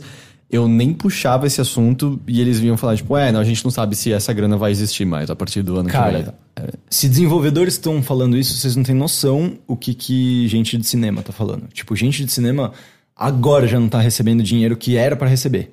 Porque, tipo, mudaram algumas regras da Ancine já, de produção, que, tipo, já, mano, tirou um monte de gente já do páreo que já tinha, sabe, já tava meio que. já tava pronto pra receber um edital, sabe? Assim, tipo, já tava pronto pra entrar e fazer as coisas. E, cara, não vai passar. Não vai passar. E, tipo, tem um monte de produtora que vai se ferrar nesses próximos anos, porque, tipo, mudaram essas classificações da Ancine de tamanhos de produtoras, que quem que pode ou não receber dinheiro de fundo setorial. E, cara, tá um inferno isso. Vocês não têm noção, cara. É tipo, todo mundo do audiovisual tá desesperado. Tá desesperado, tá berrando. E- e- mas é, enten- entendi, tipo, cara, eu vejo a galera do audiovisual e a galera tá, mano, realmente meio desesperada. Já tem uns editais que não não estão chegando de grana já, mano. Mas é tipo, editais. é, O projeto foi aprovado e a grana não tá chegando pros, pros desenvolvedores? ou Isso eu pros ainda não ouvi? Tá. mas já ouvi Ainda de né, gente de porque- tipo assim, de cara, a gente já tinha saído umas informações de um edital, eles falaram que ia, que ia ter para as empresas tais e tais e não vai ter. E tipo, nem falaram mais do edital. Aí todo mundo ficou tipo, ué, mas tinha que falar, e não tem. É, porque o, no caso do, do cenário brasileiro, é, esse, esse, esse fomento dos editais estava sendo extremamente importante, né? Para para tornar esse, esse, essa indústria minimamente relevante, né? Começou a, a, a ganhar um- um- uma forma, finalmente, muito por conta Virou um dos caminho editais. possível, né? Porque, do tipo, alguns estúdios até conseguem com distribuidoras lá de fora, mas não é uma coisa aberta Não. todo mundo e o edital é mais uma forma, Não, né? e, e existe uma coisa, eu até entrei nessa discussão no, no Twitter. é, depois de anos, eu, eu bizarramente comecei a, a conversar sobre política com as pessoas. Eu tinha tentado me manter fora, mas 2018 tá difícil de não falar de política pra todo mundo. E eu tava falando com isso no Twitter. Uma pessoa que falou: Ah, mas isso é zoado, porque as, as empresas que tem que correr atrás não tem que ficar com o dinheiro do governo e É, tal. e a mercado gente. li, mercado, é, é, liberalismo econômico, Liberalismo econômico, a gente sabe lei, a lei Rouanet. É, exatamente. E, e- e normalmente as pessoas que. Os, os profissionais de games que têm essa opinião lançaram exatamente zero jogos, né? E, tipo, fizeram exatamente bosta nenhuma pra, pra ter essa opinião de merda deles. Mas tudo bem, tem a opinião? Tem a opinião. Agora, entenda que, tipo. Mesmo todas essas empresas que ah, falam assim, ah, mas precisa de financiamento e tal, sei lá o quê, beleza. Esse financiamento só vem em empresas que provavelmente já têm um aporte de, de edital. Porque todo mundo acha que não, edital é o grana que salva o projeto tal. Mas não é. Tipo, grana de edital é pra. É tipo grana de Kickstarter. tá É um ligado? head start, É tipo um basicamente. head start. Ou pra velho. finalizar, né, Ou pra finalizar, exatamente. É tipo, é um negócio que você já tá finalizando ou você já tá. Tipo, não é uma grana que você conta pra financiar o seu projeto integralmente. Não é, você não conta com isso, assim. Quem conta normalmente quebra a cara, entendeu? E pra você conseguir esses investimentos, cara, você precisa ter uma estrutura muito grande. Tipo, as- as- a, galera fala assim, não, porque tem que ir atrás de investidor. É como se tivesse chovesse, né, investidor no Brasil ou chovesse tipo publisher atrás de jogo. Cara, não, e não só isso, se tem publisher que de fato vem muito e, e dá umas umas propostas fáceis demais, cara, desconfie, porque Uhum. essas tem muita e muita publisher lá fora que é tipo faz muita Mercenário. maracoteia, É, mas não. mercenário. É, Tipo, tem uma- eu, eu publiquei uma história no ano passado do Overloader de dois, eh, dois estúdios pequenos eh, com projetos super legais que caíram numa dessas Pois e é. se fuderam Sim. muito. assim, porque a, a publisher ela, ela era completamente desonesta. Tem, tem algumas, tipo, sabe... e esse é o modus operandi, tá? A, Esse, a- em a geral, é Devolver assim dá uma chance para brasileiros, versus Evil já deu também. A, a, a Tiny Build já chegou a publicar algumas coisas brasileiras. Não lembro agora. Mas, tipo, o pessoal lá que tá distribuindo o. A Raw o, Fury. O, o Burning Chrome, por exemplo. Blazing Chrome, perdão. Blazing Chrome, é. Mas é. Tipo, aí não são muitas e É que muitas. pra não. elas eu acho que não é nem assim, ah, vamos olhar no Brasil e ver o que tem de legal. Não, tipo, acho que é uma coisa de do desenvolvedor também ir, ir- ir atrás, conversar, ter esse- essa conversa, se infiltrar um pouco ali, apresentar um projeto e elas eh, perceberem uma- um valor, uma qualidade e, e, e eu acho que surge daí, né? Esse Sim. interesse mútuo, né? Cara, e não só isso, tem um problema também nessa visão de tipo, ah, mas não pode ter interesse do governo e tal, porque livre mercado, com, com- concorrência, o que for. Cara, só, só legal, só precisa combinar esse, com o mercado, esse, esse livre mercado, porque, tipo, o mercado não responde a isso, tá ligado? Tipo, é, primeiro, é muito. Primeiro que assim, é uma visão muito míope do que é o espectro do desenvolvimento de games. Cara, eu tô fazendo. Como, como eu falei agora, eu tô fazendo um jogo que, tipo, não tem. São quantos jogos online desse tamanho que já tentaram fazer no Brasil? São pouquíssimos, cabe numa mão. Exato, cara, cabe numa mão, duas talvez, tá ligado? Você vai. Você quer como, é, tipo. é, concorrer com, com, com os projetos gringos de milhões de dólares. Tipo, não existe essa concorrência. Não existe, não é uma concorrência. Concorrência seria se o mundo fosse justo. Só que não é, não, não é justo, cara. É, é, o mercado é de games é, é, é bem complicado porque você está fazendo um produto que vai. é, se você lançar para o Brasil, ele vai desaparecer automaticamente, né? Porque o público brasileiro não vai dar bola, não existe uma cultura de, de valorização do produto nacional. Se você lança no exterior. É... Aliás, você quer lançar para o É, exterior, é, você quer lançar mundialmente, Ao, me- ao mesmo né? tempo que você está pensando globalmente, isso não diz muita coisa porque todos os jogos são São pensados globais, global- são globais e os mercados são abarrotados de jogos. Então é muito difícil você conseguir se destacar. E, e eu sinto que, ainda mais se você, sabe, tipo, se no Brasil a gente tem tão poucos recursos, é mais complicado ainda. Cara, e outra coisa, a gente tá falando de um tipo de jogo. Isso que eu ia falar, isso é mais pra jogo tradicional, console. Mobile já é um mundo nem- completamente ou- à parte. Não assim. necessariamente console, mas a gente tá pensando em um produto que você faz e você vende ele depois. Não, é, eu quis dizer assim, jogo Entende? tradicional, console Sim, e sim, barra sim. Steam. Porque, tipo, quando você vai pra Isso. mobile, É. aí é outro mundo, tem umas Online. empresas gigantes, absurdas. É, cara, e- tipo, o nosso jogo é gratuito, velho. Tipo, não vou ganhar dinheiro vendendo porra do jogo, cara. Não tem isso. E pra você ter um jogo que tenha essa infraestrutura e que possa competir com jogos lá fora, você precisa sim ter uma grana por fora, tipo, pra simplesmente bancar essa empresa por anos, pra ela produzir alguma coisa que comece a gerar frutos lá na frente, sabe? Tipo, é uma realidade que não condiz é, com a realidade em si. tipo, não, não falar que, tipo, não é necessário usar investimento governamental para desenvolver o, o mercado no Brasil é cometer o mesmo erro que a gente já cometeu inúmeras vezes com outros setores é, da indústria cultural aqui Sim, no Brasil. até porque- a gente vê o nosso cinema, velho. Nosso Uhum. cinema tá pastando anos para conseguir um espaço. A gente teve que passar uma lei no Brasil de, de, de tipo de obrigar canais a cabo para tipo transmitir, pra, pra fazer transmitir produção brasileira para ter um mercado, eu lembro de velho. uma galera que esperneou pra caralho, e aí surgiu um monte de coisa foda. Por... conta- Tipo, Irmão do Jorel não é Pois muito, é, muito cara. resultado É. disso, em certa medida? De certa medida, sim. Ele, ele ajudou, se não, não, não foi um dos primeiros, mas ajudou muito a, a mudar essa, essa conscientização. Uhum. E esse é maravilhoso, sabe? É um negócio É, que cara. o mundo é melhor por, por Irmão do Jorel existir. É, isso tem a ver Exatamente. com a, é, é, influência cultural, tem a ver com, sabe, tipo, você consegue exportar, é, expor- exportar é, a, a cultura, é, produção cultural, você consegue, você consegue marcar uma imagem do Brasil globalmente, né? Então, Exato. isso tudo é muito importante, É muito sabe? importante, e coisas cara. que têm a ver, inclusive, com a identidade brasileira, sabe? Tipo, Irmãos do Jorel é maravilhoso. O Dandara, que a gente mencionou, sabe? Eu acho que tem muito Mano. a ver com o, o que o governo quer investir, ele quer investir nisso. Perfeito você tocar nisso, porque esse papo de tipo, ah, o governo não tem que ficar pagando essas coisas, é papo de quem vê cultura como mercadoria e não como cultura. Uhum. Exato. Não como arte, tá ligado? Tipo, e é o que é, entendeu? Tipo, é, é isso que é, tipo, é, é parte do cultura. Tipo, cara, o, o- o governo brasileiro tem sim que defender a cultura brasileira, cara. E Tipo, faz exportar parte essa cultura, E senão a exportar gente só vai cultura, consumir cara. a cultura que vem lá dos Estados Unidos. Exato, exatamente. É, eu acho que, tipo, tipo, é, existe um é- problema. tem uma coisa de troca, né? Tipo, ó, a gente consome a cultura de vocês, mas a gente também exporta a cultura, sabe? isso aqui é, Bra- Exatamente, é cara. Brasil e eu acho que isso tem É. a ver com...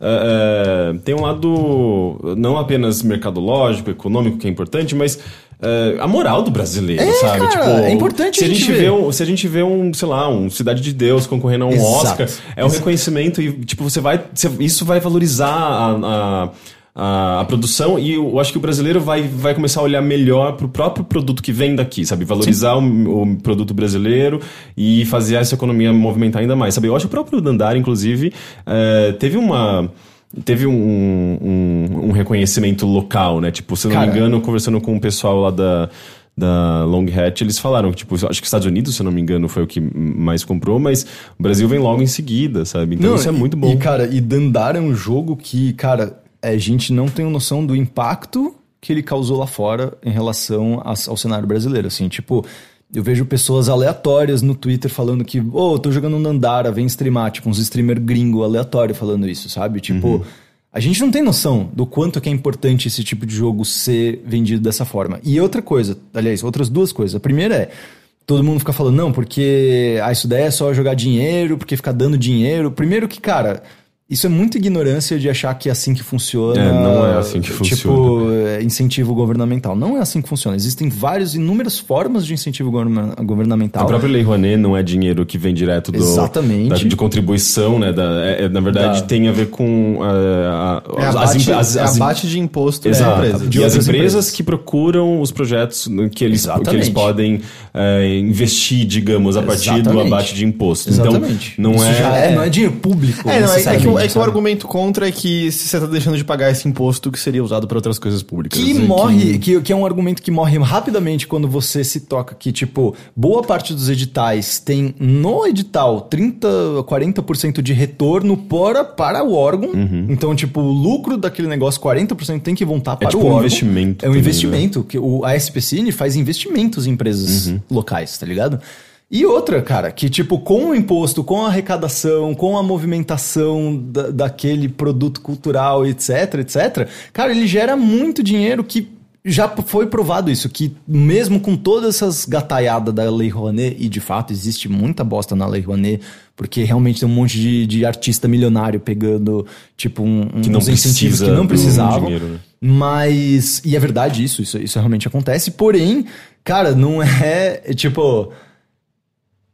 A Lei Rouanet já ganhou muito mais do que ela investiu. Já, tipo, já teve um retorno muito maior. E olha que a Lei Rouanet é isso, é tipo, é isenção fiscal, tá ligado? As empresas até ganham o quanto elas investem, tá ligado? Uhum. Tipo, elas ganham a mais do que elas investem em, em retorno de imposto, sabe? Isso Mesmo assim, e mesmo assim, a gente já fez mais grana dessas, com essas leis é, é, de incentivo fiscal e governa- governamental do que já foi investido, cara. E aproveitando o gancho, é, de onde tá vindo o investimento dos dois jogos no qual você tá trabalhando? O nosso, como é pequeno e a gente tá- realmente está fazendo o nosso horário livre enquanto tá todo mundo ainda transicionando é, de, ah, de empresa, é só nosso, assim, não tem, a gente tá fazendo É, é, full indie garagem. o que deu pra- o que deu pra o- tirar da- Factory, Factory, Factory Floor, O exatamente. que deu pra tirar Globo pós SBBB? Isso, é, foi, foi a Glo- a Globo que tá pagando. É mentira. É o Pedro Bial, já é, o é o Thiago Leifert.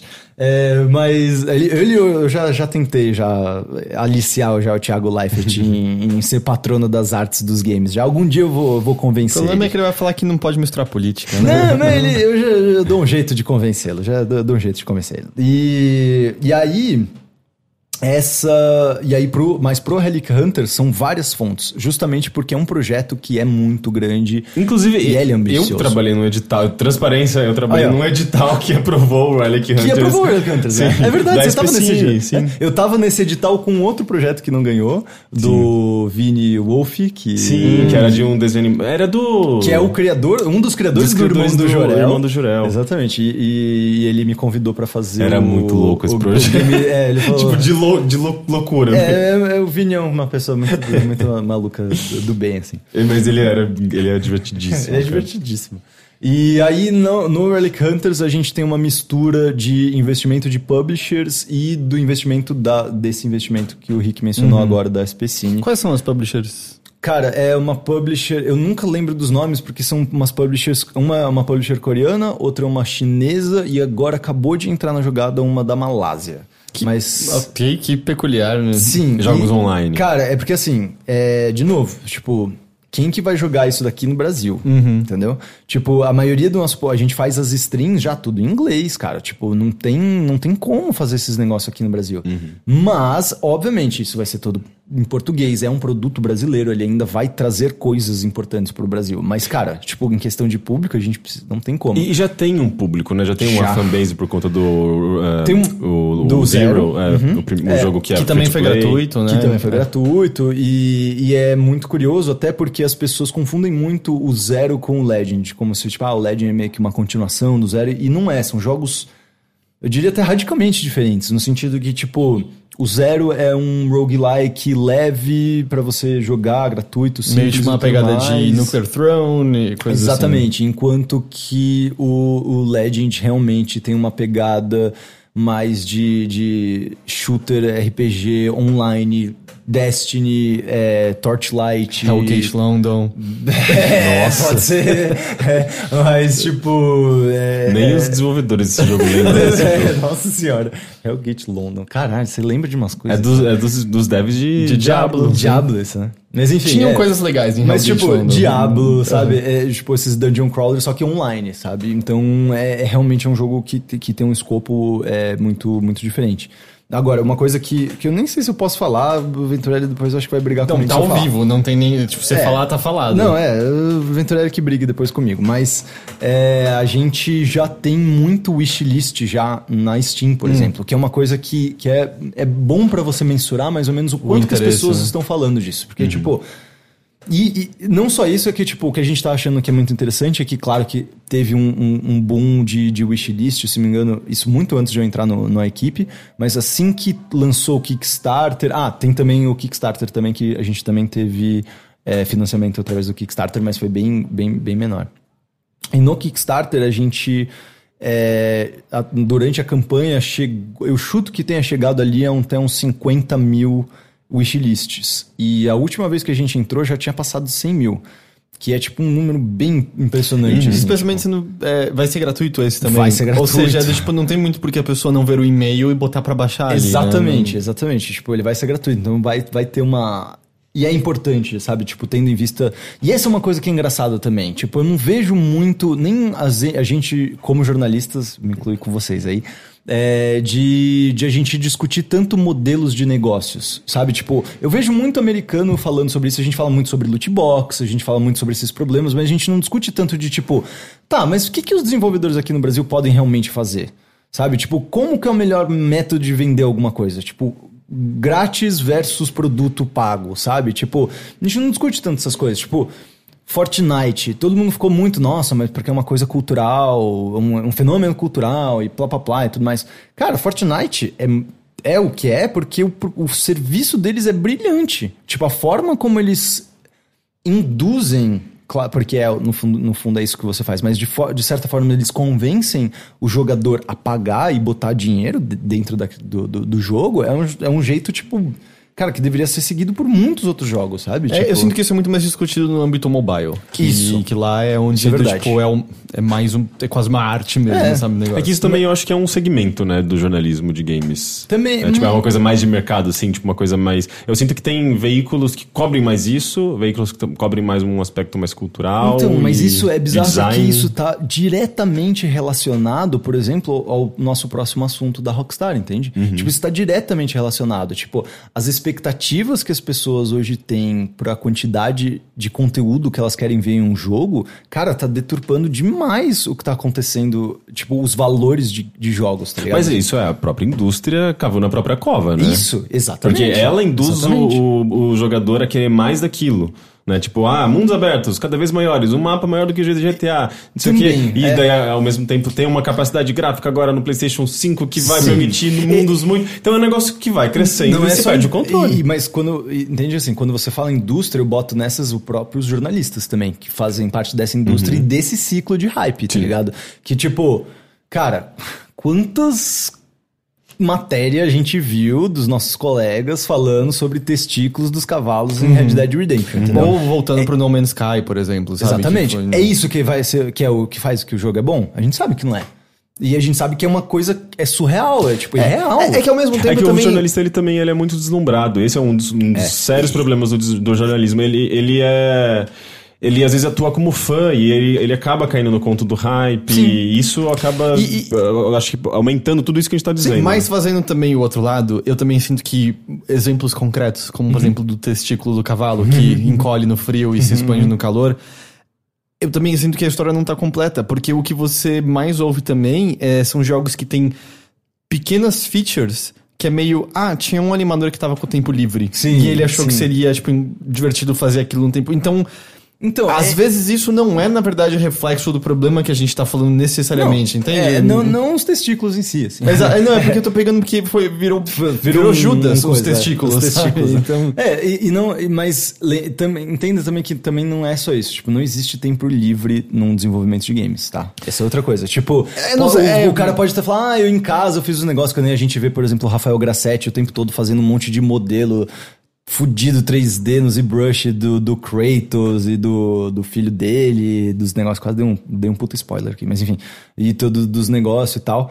E, e aí, tipo, e beleza, ele de fato vai pra casa e faz os negócios. Cara, esse negócio de tempo é porque entenda que assim, tipo, ainda mais num projeto do tamanho da Rockstar. Então, mas é que cada de novo- hora de, de, das, dos trabalhadores é logada. Mas, tá assim, ligado? eu tô repetindo o que desenvolvedores falaram, então assim, eu só estou reportando o que é dito. E o que você ouve é, por exemplo, ah, porque ne- nessa fase de desenvolvimento essa equipe não tinha com que trabalhar. E esse cara tava. Tipo, tem um exemplo do Borderlands. A arte inteira do Borderlands ser cel shade. É porque, do tipo, a equipe de arte meio que tava finalizada e eles resolveram fazer aquilo e mostrar pro resto da galera. E eles Sério? trocaram o negócio inteiro, é. Caralho. Porque, do tipo, tava feito de outra forma. Se eu procurar a foto do primeiro, tinha aquela arte mais realista Sei, inicialmente. sei, sei. E aí eles, tipo, aplicaram mais o que eram os concepts do jogo ao negócio, e todo mundo olhou isso. e falou: É, não, a gente vai mudar inteiro pra Sim, isso daqui. sim, então, sim. do tipo, eu Por ouço. que não, não fizeram isso no começo do desenvolvimento? Foda, Pe- né? Pensa a época que saiu o primeiro Borderlands, era a época do shooter realista, É, em é. que, tipo, você fosse pra qualquer grande distribuidor e falasse que você queria fazer cel shade, Eles olhariam iam, é. com o cara com o nariz torto pra dizer que, tipo, faz isso sentido. não vende. Bo- é, tipo, mercadologicamente E- falando, faz sentido isso. Então, sei lá, eu ouço de pessoas, ah, não, essa parte do desenvolvimento Mas tava mesmo mais livre. assim, pode ter nascido a ideia e tal. sei lá, Mano, eles trocaram a arte inteira do jogo. Velho, são horas Ah, não. e horas Não, eles mudaram a data entende? de lançamento depois disso. Isso é Exato. outra história. Tô dizendo tipo, Exatamente, o, o primeiro passo em si, sabe? Sim, sim, Mas mas eu é- entendo. Mas é, mas, enfim, só. é, Mas. E, e eu, e eu não sei. é, Existe um valor interessante nesses jogos gigantescos. Claro! E, eu- e o que eu sinto que. Com a discussão da Rockstar, e por exemplo, aí veio o lance do, do- A gente entra mais ou menos nisso já de uma vez, que é porque o, o Dan Hauser, né, ele deu uma entrevista pro Harold Goldberg, que é um, que é um jornalista que tem um acesso pros Hauser que poucos jornalistas têm. Ele escreveu aquele All Your Base Are Belong to Us e tem todo um segmento devotado aos Hausers que, tipo, normalmente não dão esse tipo de entrevista. E lá o Dan Hauser cita que ele e a equipe trabalharam durante três semanas, 100 horas, 100, 100 horas semanais, acho que é isso, né?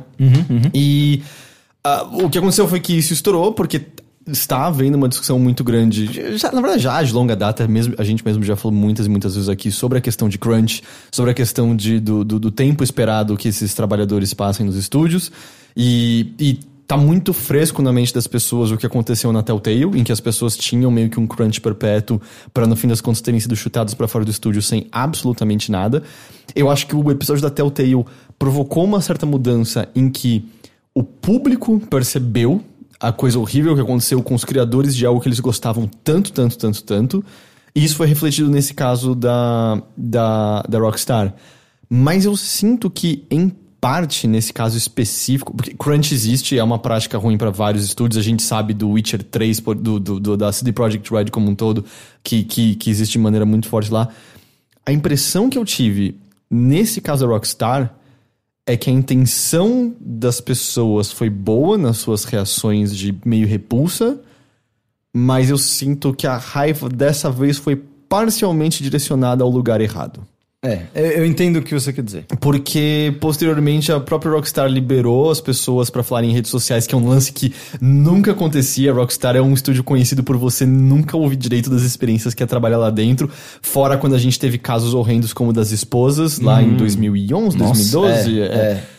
Foram E- os esposos da Rockstar, é verdade. Sim, sim, da Rockstar, por, da época de desenvolvimento da, da, da San Diego, porque era de Red Dead Redemption, É, especificamente. É verdade, é verdade. E, é verdade. e aí, do, tipo, eles foram pra, pra redes sociais falarem. E o memo interno que vazou, que apareceu, foi que eles tinham liberdade total pra falarem no sugarcoating, Uhum. que é do tipo, não, não, não precisa amaciar a maneira como vocês estão falando do estúdio. E houve pessoas dizendo, cara, tem, tem crunch de vez em quando pra algumas coisas.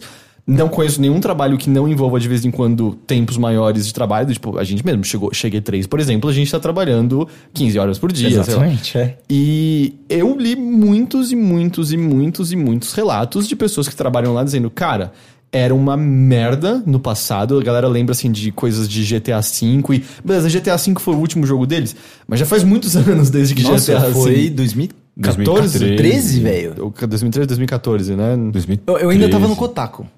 É, a gente tava no IG. Então faz 2013, velho. Faz muito Faz tempo. muito faz tempo, muito tempo. E, e citam mais jogos an- antes disso, dizendo que de lá pra cá muita coisa mudou e melhorou. E várias pessoas rel- relatando, tipo, é, tem semanas de hora extra, mas na real, tipo, não é o problema. E vários desenvolvedores decepcionados que essa, tipo, cara, esse, essa É triste essa, essa coisa gigante, é, é. essa coisa gigantesca Lixamento saindo. é uma- não é uma palavra e, e, e aí, de repente, o foco virou totalmente nesse, nesse fato que.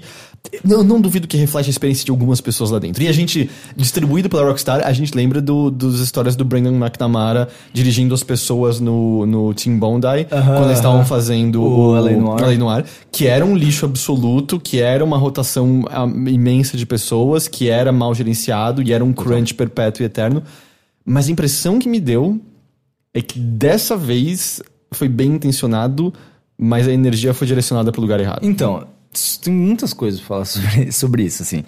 Primeiro que, como eu mesmo já falei aqui, tipo, é, sim, é natural que você se empolgue em fazer alguns desses, tipo, você se empolgue mesmo pra trabalhar e, tipo, às vezes passa umas, umas semanas que você trabalha Mas mais. no seu então, caso, né? você está fazendo jogos pequenos, então tem um, acho que uma, um envolvimento emocional, assim, tipo de, de, de identidade também com o projeto maior. Eu, eu acredito, Cara- porque num jogo como Red Dead Redemption, que tem o quê? Umas 300 pessoas trabalhando ali, você está fazendo pequenos componentes e coisas que você não consegue ver o todo, né? Cara, verdade, mas mesmo assim não deixa de tirar essa. Desculpa, mesmo assim não deixa de tirar essa vontade. Ou pelo menos essa graça de, tipo, quando você tá jogando, ó, eu fiz aquilo ali, ó. Tá vendo? Você tá passando ali no trailer, eu fiz aquele, Mas aquele começou, negócio. você tá sabe? na- no deslumbramento inicial ainda. É, eu Essas sei, pessoas eu devem estar meio eu- eu cansadas, eu provavelmente. concordo, Eu concordo. E, e é verdade, tipo, é por isso. Tipo, é normal que essa indústria abuse muito das pessoas que estão entrando nela. É, Até pra explorar esse, esse, esse deslumbramento também, É, né? não, é, e, é- e esse deslumbramento é real. Tipo, e é muito difícil de você. Tipo assim, eu, eu uso a minha experiência de, tipo, porque eu também, puta, fiquei também. Parecia uma criança feliz também quando fui contratado no Kotaku e, e depois, sabe, ganhei um site da Red Bull pra falar de videogame. Tipo, também foi maravilhoso. Mas, tipo, eu já sou mais, tipo, tô mais temeroso, assim. De, tipo, eu tô empolgado porque, cara, pela primeira vez eu tô fazendo um negócio que eu queria fazer faz muitos anos, mas, tipo, sim, é isso aí. Tem que, tipo, tem que, tem que saber é, ser um. Tem que saber ser profissional, tá ligado? Isso envolve não só da sua parte, mas também de, tipo, a forma como você se relaciona é, com a empresa. Tem várias questões em volta desse negócio aí da Rockstar. A primeira é que a Rockstar, como você falou, ela se tornou uma empresa muito diferente dos últimos cinco anos pra cá. Tipo, ela cresceu demais. É, não só em grana de investimento que eles receberam, tipo, é sempre importante lembrar que a Rockstar nasceu de, de tipo, de uma de, de pessoas que vêm da indústria fonográfica e a indústria do audiovisual nos Estados Unidos e essa galera, e os, os irmãos Hausers e essas, as- o pessoal da Rockstar em geral, eles têm muito contato de, tipo, dessa galera. Então eles ganharam muita grana. E de- eles estão dentro da Take-Two. Isso, eles estão dentro da Take-Two E também. o GTA Online virou um monstro ridículo, absurdo, que dá uma quantidade de dinheiro enorme. Tem É, uma o razão. GTA, GTA V foi o jogo, o produto de de entretenimento mais vendeu da história. rentável da, história em menos tempo. É. né? Mas por conta do GTA Online, né, em grande medida. Assim, tipo, Não, não, mas não, não, antes, no lançamento. ah, tá. no lançamento. Mas é Não muito tinha louco. nem GTA Online É, foram, foi, tipo, uns meses depois, o produto né? que ganhou, foi- ele ganhou 1 bilhão em 24 horas. Um E, bilhão de dólares e é muito 24 louco. Ah, Foi Rendeu. 2013 que saiu e volta e meia você olha tem na lista de top 10 vendidos ainda, Exato. sabe? É meio... E, e é isso, tipo, e a gente vê que a Rockstar cresceu por conta do GTA Online, que os caras estão, tipo, mano, fazendo muito conteúdo toda semana eles lançam coisa, cara. Gratuito. Psh, Tó, joga aí. Tranquilo. Cara, isso daí é porque tem muita grana e tem muita gente produzindo é, coisa por trás, assim, tipo. É a mesma coisa do Fortnite. Tipo, tem muita gente trabalhando hoje no Sim, Fortnite. a, a velocidade com que saem atualizações é, é, meio surreal, insano, assim, é meio surreal. Então tem essa questão. Por ela ser uma empresa muito grande, você não tem a mesma experiência corporativa para todo mundo. Tipo, a maioria eu vi também, eu acompanhei, tentei ler o máximo possível desses tweets aí que você Que, mencionou. que é importante, todo mundo sempre ressalta. Essa é a minha experiência. Você não tem como Isso. falar por todo mundo da empresa. E outra coisa, a maioria, vasta maioria dessas pessoas, eu acho que eu não li ninguém que tinha menos de 5 anos de empresa. Tipo, não, eu vi alguns vi que eram tipo tinham 3 menos. anos, 2 anos e meio, coisas assim. Mas, enfim, já é tipo, são pessoas que já estão há um tempo. um tempo dentro da empresa. Dois anos, três anos dentro de uma Rockstar, você faz muita coisa. Você acaba criando muita coisa, trabalhando em muitos é, pequenos projetos dentro de projetos maiores, enfim. Então, a gente tem que lembrar que, tipo, e agora, principalmente agora que isso não é só um fenômeno no Brasil, de, de, de cada vez menos pessoas estarem trabalhando fixo e sendo contratadas pra, uhum. como PJ é, freelancers.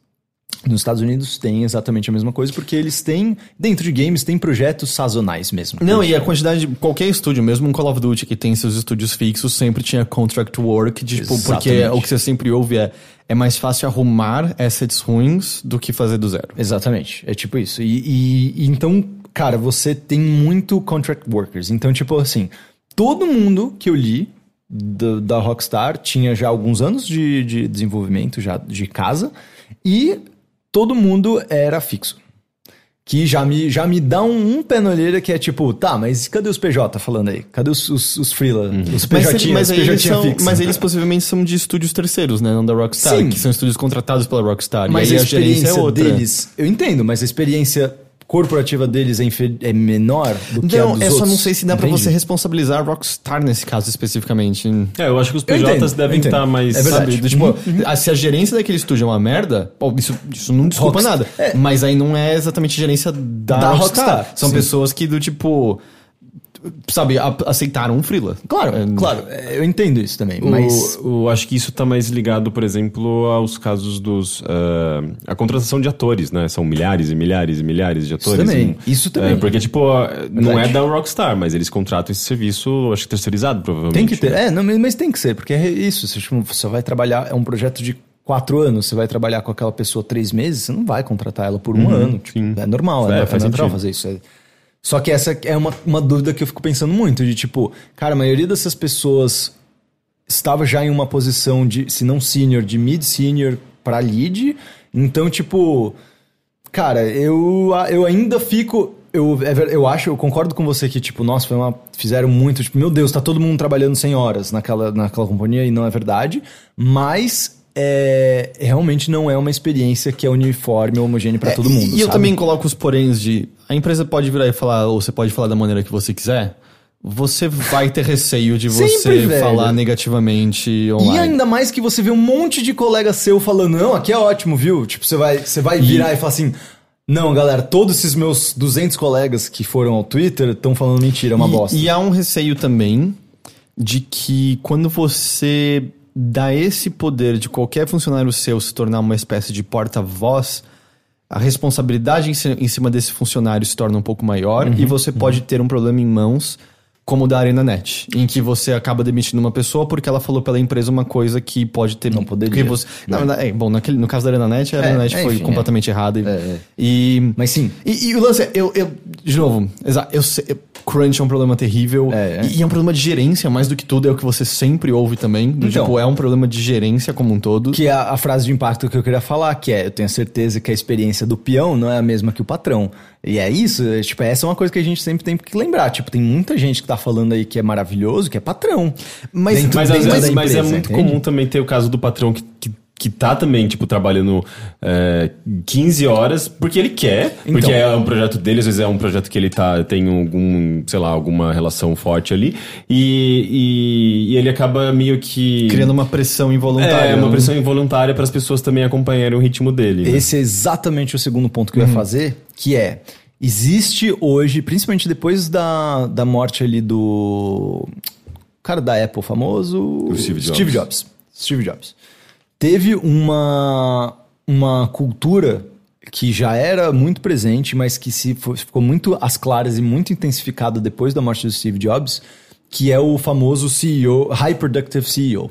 Tipo, é uma cultura séria isso que está se espalhando muito. Você vê entrevistas do Tim Cook, que é hoje o presidente da Apple, você vê entrevistas com diretores do Google, diretores da HP, e mesmo- a, a presidente da HP. Não que a gente acredite, mas tipo, o Elon Musk fica falando o quanto que ele trabalha Então, e coisas do tipo. To- essas pessoas adoram falar o quanto elas trabalham porque são pessoas que têm já tudo na vida e elas precisam buscar de alguma forma alguma moral pública para a imagem delas. E- E, e, essa tipo- moral vem, principalmente, vamos lembrar que é os Estados Unidos. E os Estados Unidos é protestante. E protestante acredita que trabalhar te leva ao céu. Então, é de uma forma muito brusca, desculpa, protestantes. É uma forma mas, muito mas não, brusca sim, de falar isso. Mas sim, de forma geral é de- isso. De maneira resumida, O é trabalho isso. enaltece o homem, papapá. Beleza. E- Então tem essa questão, sabe? Tipo, eles têm uma brisa muito grande de mostrar que eles são produtivos. Tipo, o Tim Cook fala que ele acorda todo dia, vai dormir todo dia uma e acorda às quatro da manhã. Cara, isso é um péssimo. Isso eu acho que é uma das piores coisas que um líder pode fazer. tá E tem as histórias É um péssimo do- exemplo, É um né? péssimo Tem as histórias cara. no Japão de leads que, tipo, o, ele- o chefe de desenvolvimento botava, tipo, a cama na porta, literalmente, e coisas E, assim. e é muito louco porque tipo, são empresas que muitas vezes eh, promovem um estilo de vida saudável, né? Tipo, comida orgânica, não sei o que. Cara, o estilo de vida saudável começa com você dormir bem. É, é, começa com você tendo tempo pra se dedicar à sua família. É, isso não, é, vida eu sempre, saudável, eu sempre ouvi, tipo, de... Ah, porque no Google é mó legal e você brinca aí, tipo... Não, É. você tá transformando o trabalho na casa da pessoa, é isso, que você tá fazendo. Exatamente. Mas é, cara, é- é- é- eu acho que tem. Eu concordo muito com você que, tipo, tem todas essas nuances, assim. Tipo, sim, é, crunch é um problema real no- nos, nos games. Sim, a gente tem esses, esses líder babaca, porque é isso que, que um líder que fala esse tipo de coisa. Porque esse cara, esse, foi o Dan Hauser, né, que falou? Foi, Foi o Sam, Dan, foi o foi o Dan. Então, o, Dan Hauser só falou isso porque é pra se mostrar, velho. E- é e pra, tipo, mesmo ah, eu tempo- sou, eu sou, eu sou o meu trabalho e, é isso que eu sou e a gente é foda e, E a gente passa o o dia inteiro update dele? tá você viu o update dele? Ele Que- falou que que, nem essas- é tão isso, Não, ele né? falou essa senhora, essa, essa, essa maratona louca era ele e a equipe de escrita sênior, que é composto dele e mais quatro pessoas, Que trabalha 20 anos juntos. que, que trabalha uma eternidade juntos, a equipe sênior, então, tipo, eles provavelmente ganham já muito bem e ganham também provavelmente em cima das vendas do- dos jogos. Uhum, Tem todo isso, tem todo esse contexto. é. E, tipo, parece que é uma coisa que eles fazem no final de todos os projetos pra dar. Então, assim. Muito legal o público estar preocupado com as condições de trabalho de desenvolvedores. Porque é Uhum. um negócio que a, a gente sabe, a gente já mencionou outras vezes, o. A rotatividade é muito alta porque as pessoas entram apaixonadas pela, por- pela, pela indústria e saem completamente desiludidas. E é uma merda isso. Ah, nem entrando no mérito do fato que a gente cientificamente sabe que trabalhar esse número excessivo de horas não é produtivo. né? Tipo, não, não adianta, você não vai conseguir fazer coisas muito bem depois de todo, muito, muito bem depois de todo esse tempo. Muito legal. Há de se ficar sempre de olho nisso. Acho também extremamente válido, porque eu vi várias pessoas tipo, ah, mas então é. Vocês estão falando pra eu não comprar Red Dead Redemption 2, é pra eu ignorar esse trabalho? Não, assim, é porque no fim das contas as pessoas já trabalharam nisso. Eu acho que é importante uma consciência do trabalho necessário e a quantidade de pessoas por trás de cada um desses projetos. É. Tipo, pensar meio que sobre isso. É, tipo assim, eu- Mas eu acho que isso não tem que impedir que você, que você adquira o negócio. Mas Sim. dito isso, eu sinto que dessa vez foi um, um pouco direcionado pro lugar errado, talvez. Sim, sim. É, tipo, é, esse, essa questão. Lá vai eu soar muito comunista. Mas enfim, é- essa questão de.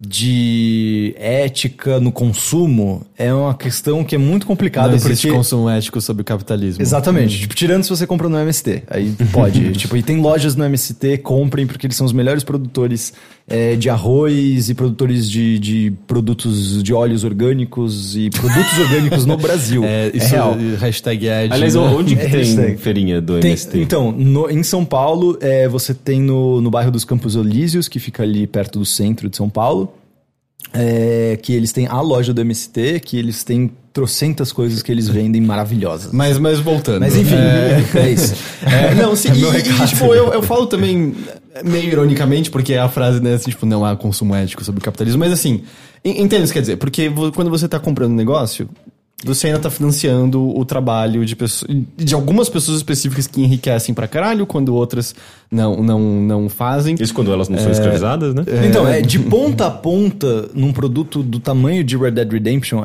algum momento ali não é ético. Seja na produção dos discos, seja na distribuição desses jogos. Até porque é provavelmente um dos maiores produtos, assim, em termos de eh, quantidade de pessoas envolvidas e dinheiro envolvido, então é um negócio muito grande. Não tem como mensurar, né? Mas é essa a questão. A gente continua consumindo, né? Tipo, a gente sabe que é errado consumir, mas a gente continua consumindo. Não é que é errado consumir, mas assim, a gente sabe que existem consequências para o consumo dessa forma que a gente consome as coisas, que acho que vai ser uma coisa que a longo prazo vai ser muito penoso para a humanidade, mas tudo bem. Beleza, faz parte. Não tem mais coisas. muito tempo de humanidade, tá É, tranquilo. tudo bem, vai acabar daqui a pouco, né? É, mas não é por isso que a gente vai terminar de foder tudo, né? Ah, não sei. Rapidinho é- aqui, vamos- A Casa Branca falou que é mais ou menos essa ideia. É, então- porque é a desculpa que eles, que eles têm pra, pra explorar a Essa- população. essa- eu- mal, mal de ironia. É 2018, cara. Não tem espaço para esse tipo de coisa. É, é pra eu esconder o desespero. É só, é só isso. assim. Mas é. e- e- mas a real é. Não acho que tem uma resposta simples, não acho que é uma- não é uma resposta. E eu não vou ser. Eu não vou, eu não vou tentar soar virtuoso. Eu quero jogar Red Dead 2 pra caralho, sabe? Tipo, É, eu, parece eu- ser um jogo interessante. Exato, tipo, eu quero jogar esse jogo. Eu amo aquele primeiro, eu acho que eles estão aparentemente fazendo mudanças significativas pro jogo de mundo aberto, dando você muito mais verbos do que você costuma ter, sabe? Do tipo, normalmente a nossa única relação nos jogos com mundo aberto é o Bater? de ataque, é. o bater, e parece que eles estão realmente dando outros verbos ali que parecem legais, que parecem te ambientar mais naquele mundo como um todo. Eu até achei irônico que eles estão usando o mesmo botão de tiro pra. que é o botão de conversar com as pessoas. Ei, tem um limite de. O Assassin's Creed Odyssey aconteceu uma vez que o botão de falar é o botão de assassinar também. E aí eu sem querer ia conversar Tio, com uma vem, vem, pessoa. vamos- vem cá trocar uma ideia aqui, ó. Eu ia conversar pra começar uma missão e sem querer matei um guarda do lado com tudo. Não, não tem o vídeo lá da menina que matou o cachorro? O cachorro, é. No Assassin's. Creed, né? Ela, ela falou: olha o cachorro que bonitinho. Será que eu posso? É, será que eu posso fazer carinho nele? Ela apertou o botão e ele. e ela. É, videogames. É, isso. É, videogame. videogames. Mas é. Então, tipo, sabe, eu não vou, não vou querer ficar suando assim, do tipo, ah, eu, eu sou foda. Eu quero jogar esse jogo pra Cara, caralho, e, na não, real. e na verdade você tocou, acho que no ponto mais interessante desse lance todo, que é, cara, as pessoas, os, os jogadores, que são as pessoas que menos pensam em desenvolvedores, tradicionalmente a gente vê o quanto que jogadores agora estão começando a entender que existem pessoas por trás dos jogos Sim. que eles criam, que, que eles jogam. É, as pessoas abraçaram e estão discutindo isso e de tipo, pô, não é legal. Ainda mais que exatamente como você falou, tipo, veio depois da Telltale, logo na sequência. Pô, cara, não, não- a galera tá, tipo, mais ligada, sabe? Tipo, o público tá mais. Ou. tanto que forçou a Rockstar, de certa forma, a fazer Sim. um negócio que eles nunca Que eles fazem, que é se nunca abrir. fizeram, é. Tipo, e deixar os funcionários dele falar aí, foda-se. E é que muito for, louco, vai. porque uma das consequências, de novo, assim, há de se ter cautela em relação a quais. Porque se você justamente vê, tá todo mundo elogiando, você fala, cara, minha experiência é um lixo aqui dentro.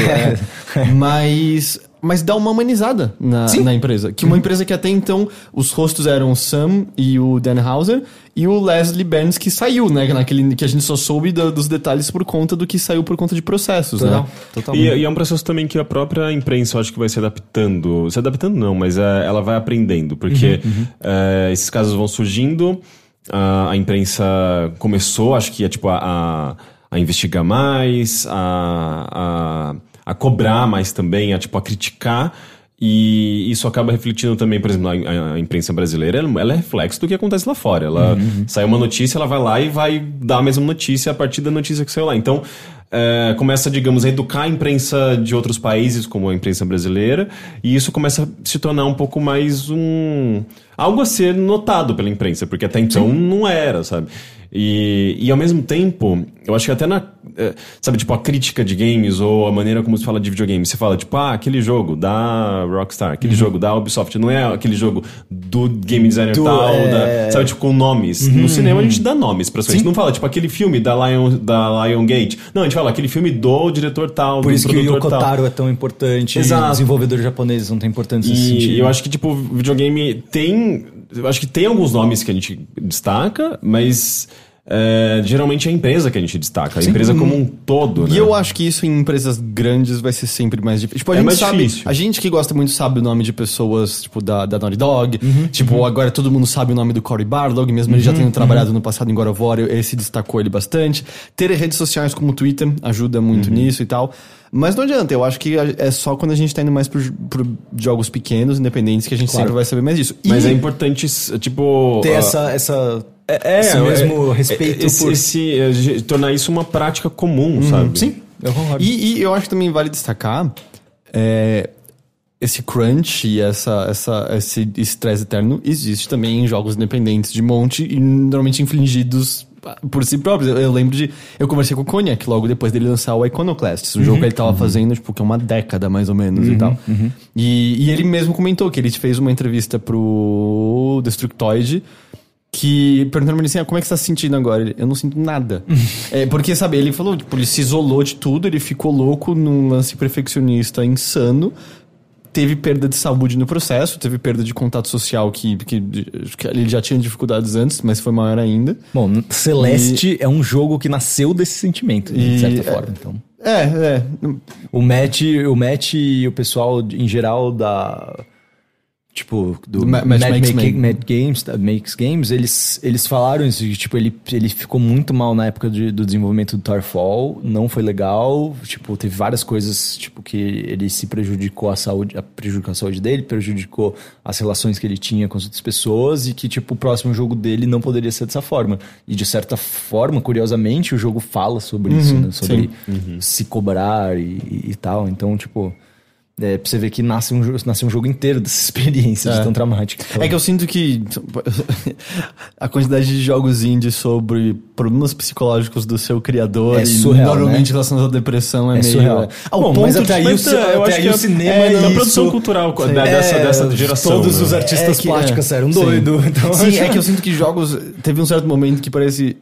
Eu não aguento mais todos os jogos falando da mesma coisa, do mesmo jeito Uhum. só, sabe? E às vezes é uma, quase uma espécie de crescimento. A gente precisa passar desse momento falando, Claro. falando sobre isso pra depois começar a falar de outras maneiras desse assunto. Não, aqui. e é, e é uma coisa, uma reação natural de tipo, bom, vários desses desenvolvedores deixaram de se identificar com essas temáticas desses jogos de tiro e tudo mais e estão buscando em al- alguma coisa essas, é, essas inspirações. E tipo, a gente vive num mundo, tipo, vamos, vamos lembrar que 2018, os últimos 20 anos são anos muito poderosos pro ego. E o ego é muito fundamental e a autocrítica e a auto, sabe, tipo, o autoconhecimento é uma questão muito muito fundamental, é muito importante para criadores em geral, assim. Então, tipo, é isso, sabe? É tipo, cara, é, é o primeiro lugar onde essas pessoas vão olhar, vai ser primeiro pra dentro delas.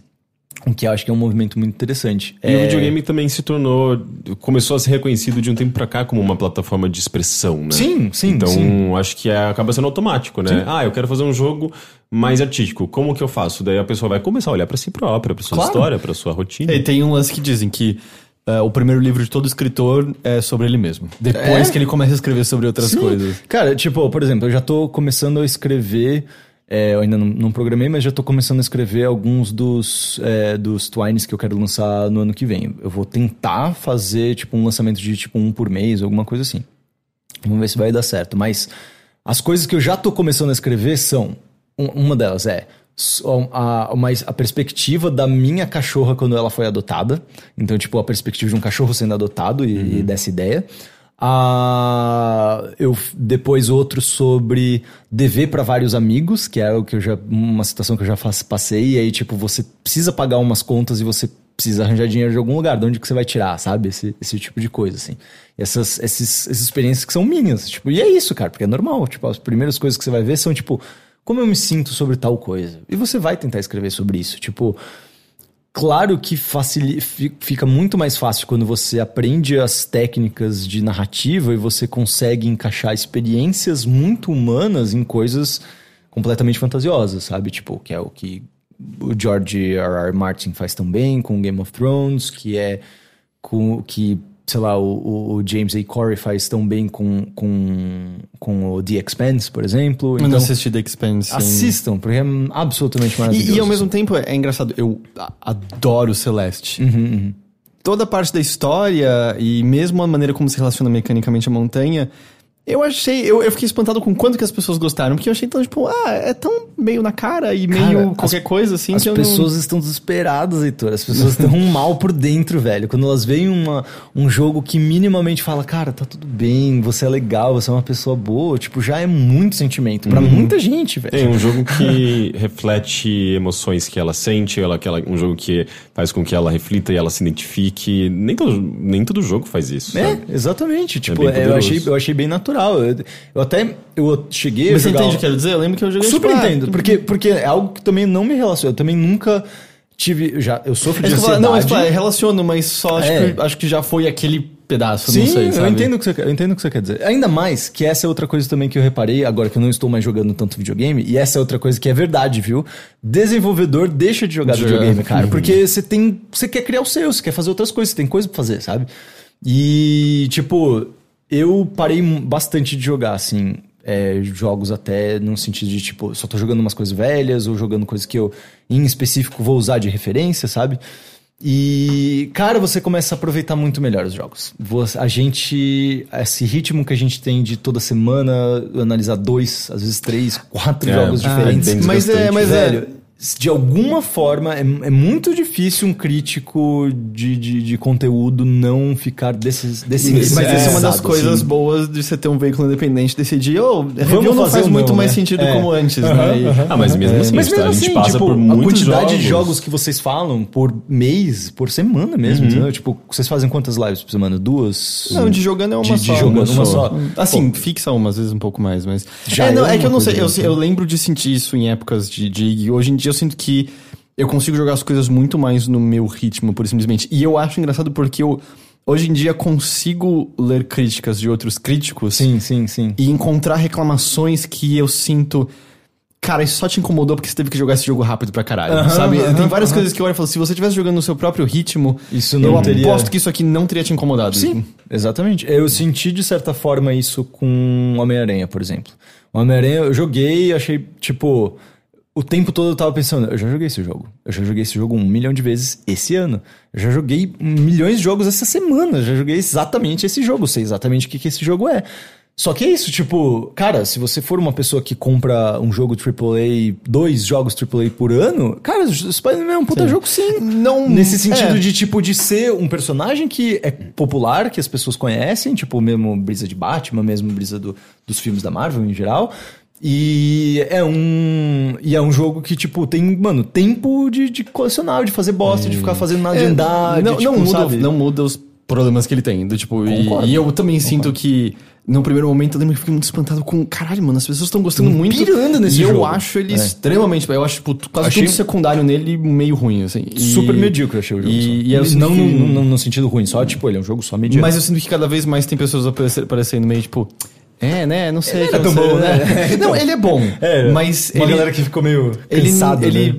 ele, ele tem, tipo, 20 horas se você fizer 100% Uhum. e ele não precisava. Ele podia ser um jogo incrível de 8 horas. Sim, sim, é sim, sim, Tipo, exatamente, exatamente. É, uma- é- é exatamente essa.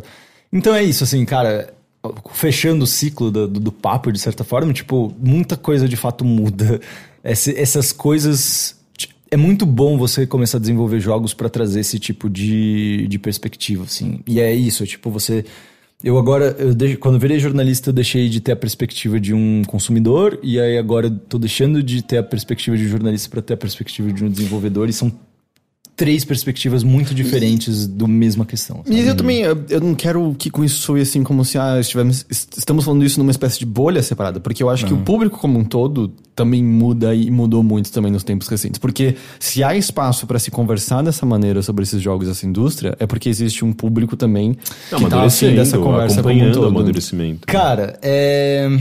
essa é uma parte que eu discordo por coisas pessoais minhas, no sentido do seguinte. Uma outra razão pela qual também passei para desenvolvimento é que eu acredito que, pessoalmente, os meus projetos editoriais falharam no Brasil.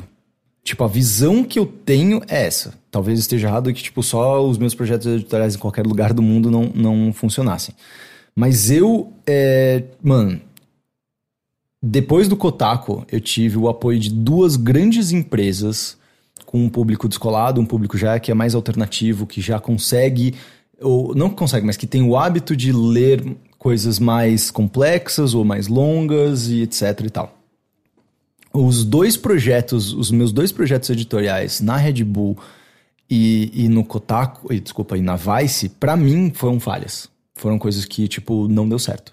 E isso tem muito a ver com uma forma de que como se consome conteúdo de- tipo de, de games nesse, nesse público, que é massa, velho. É tipo, eu não, não culpo, eu, eu critico, mas não culpo nem um pouco os, sabe, os, tipo, a galera de IGN, IG, IGN, DNM e de, e de GameSpot e de outros, sabe, tipo, Voxel, sei lá. Esses são os quatro grandes, né? É o modus operandi deles, né? Cara, e eles precisam trabalhar com isso porque tipo, é um volume, entendeu? É, tipo, muito volume de gente e tudo mais. Você precisa de investimento para isso, você precisa de gente trabalhando em marketing, você precisa de gente trabalhando em, em tipo, em, no comercial para arranjar pessoas para você para fazer os negócios. Pô, vocês, tão, vocês também passam por um. Tipo, vocês são. Trabalham independentemente e, tipo, puta. É um trabalho que é muito pesado, tá ligado? Tipo, quando, eu, toda vez que eu falo de vocês para as pessoas, eu fico muito chocado com o quanto que vocês já fizeram independentemente. Porque, cara, eu nunca tive esse, esse saco de, tipo, mano, vou fazer independente essa porra aqui. Não. Eu sempre fui em empresas que, tipo, sempre fui atrás de empresas que tinham grana. Porra, Red Bull e Vice tem muita grana. E sempre fui atrás de, tipo, de empresas que tinham um público que se assemelhasse a conteúdos que eu gostaria de fazer. E, cara, não deu certo na Red Bull me demitiram porque, tipo, eles queriam ir para um lance BuzzFeed e, e, fazer uma parada, tipo, muito mais popular zona, tipo, imitando o IGN. E eu falei para eles, cara, tudo bem, vocês querem fazer isso? Beleza, mas precisa de um puto investimento que, essa, que essas empresas fazem que vocês não veem. E a mesma coisa aconteceu na Vice comigo. Tipo, os, os, meus colegas de redação até ficaram mal, de certa forma, que, tipo, que eu saí, porque, tipo, eles sabem que não teve o investimento da empresa em cima disso, sabe?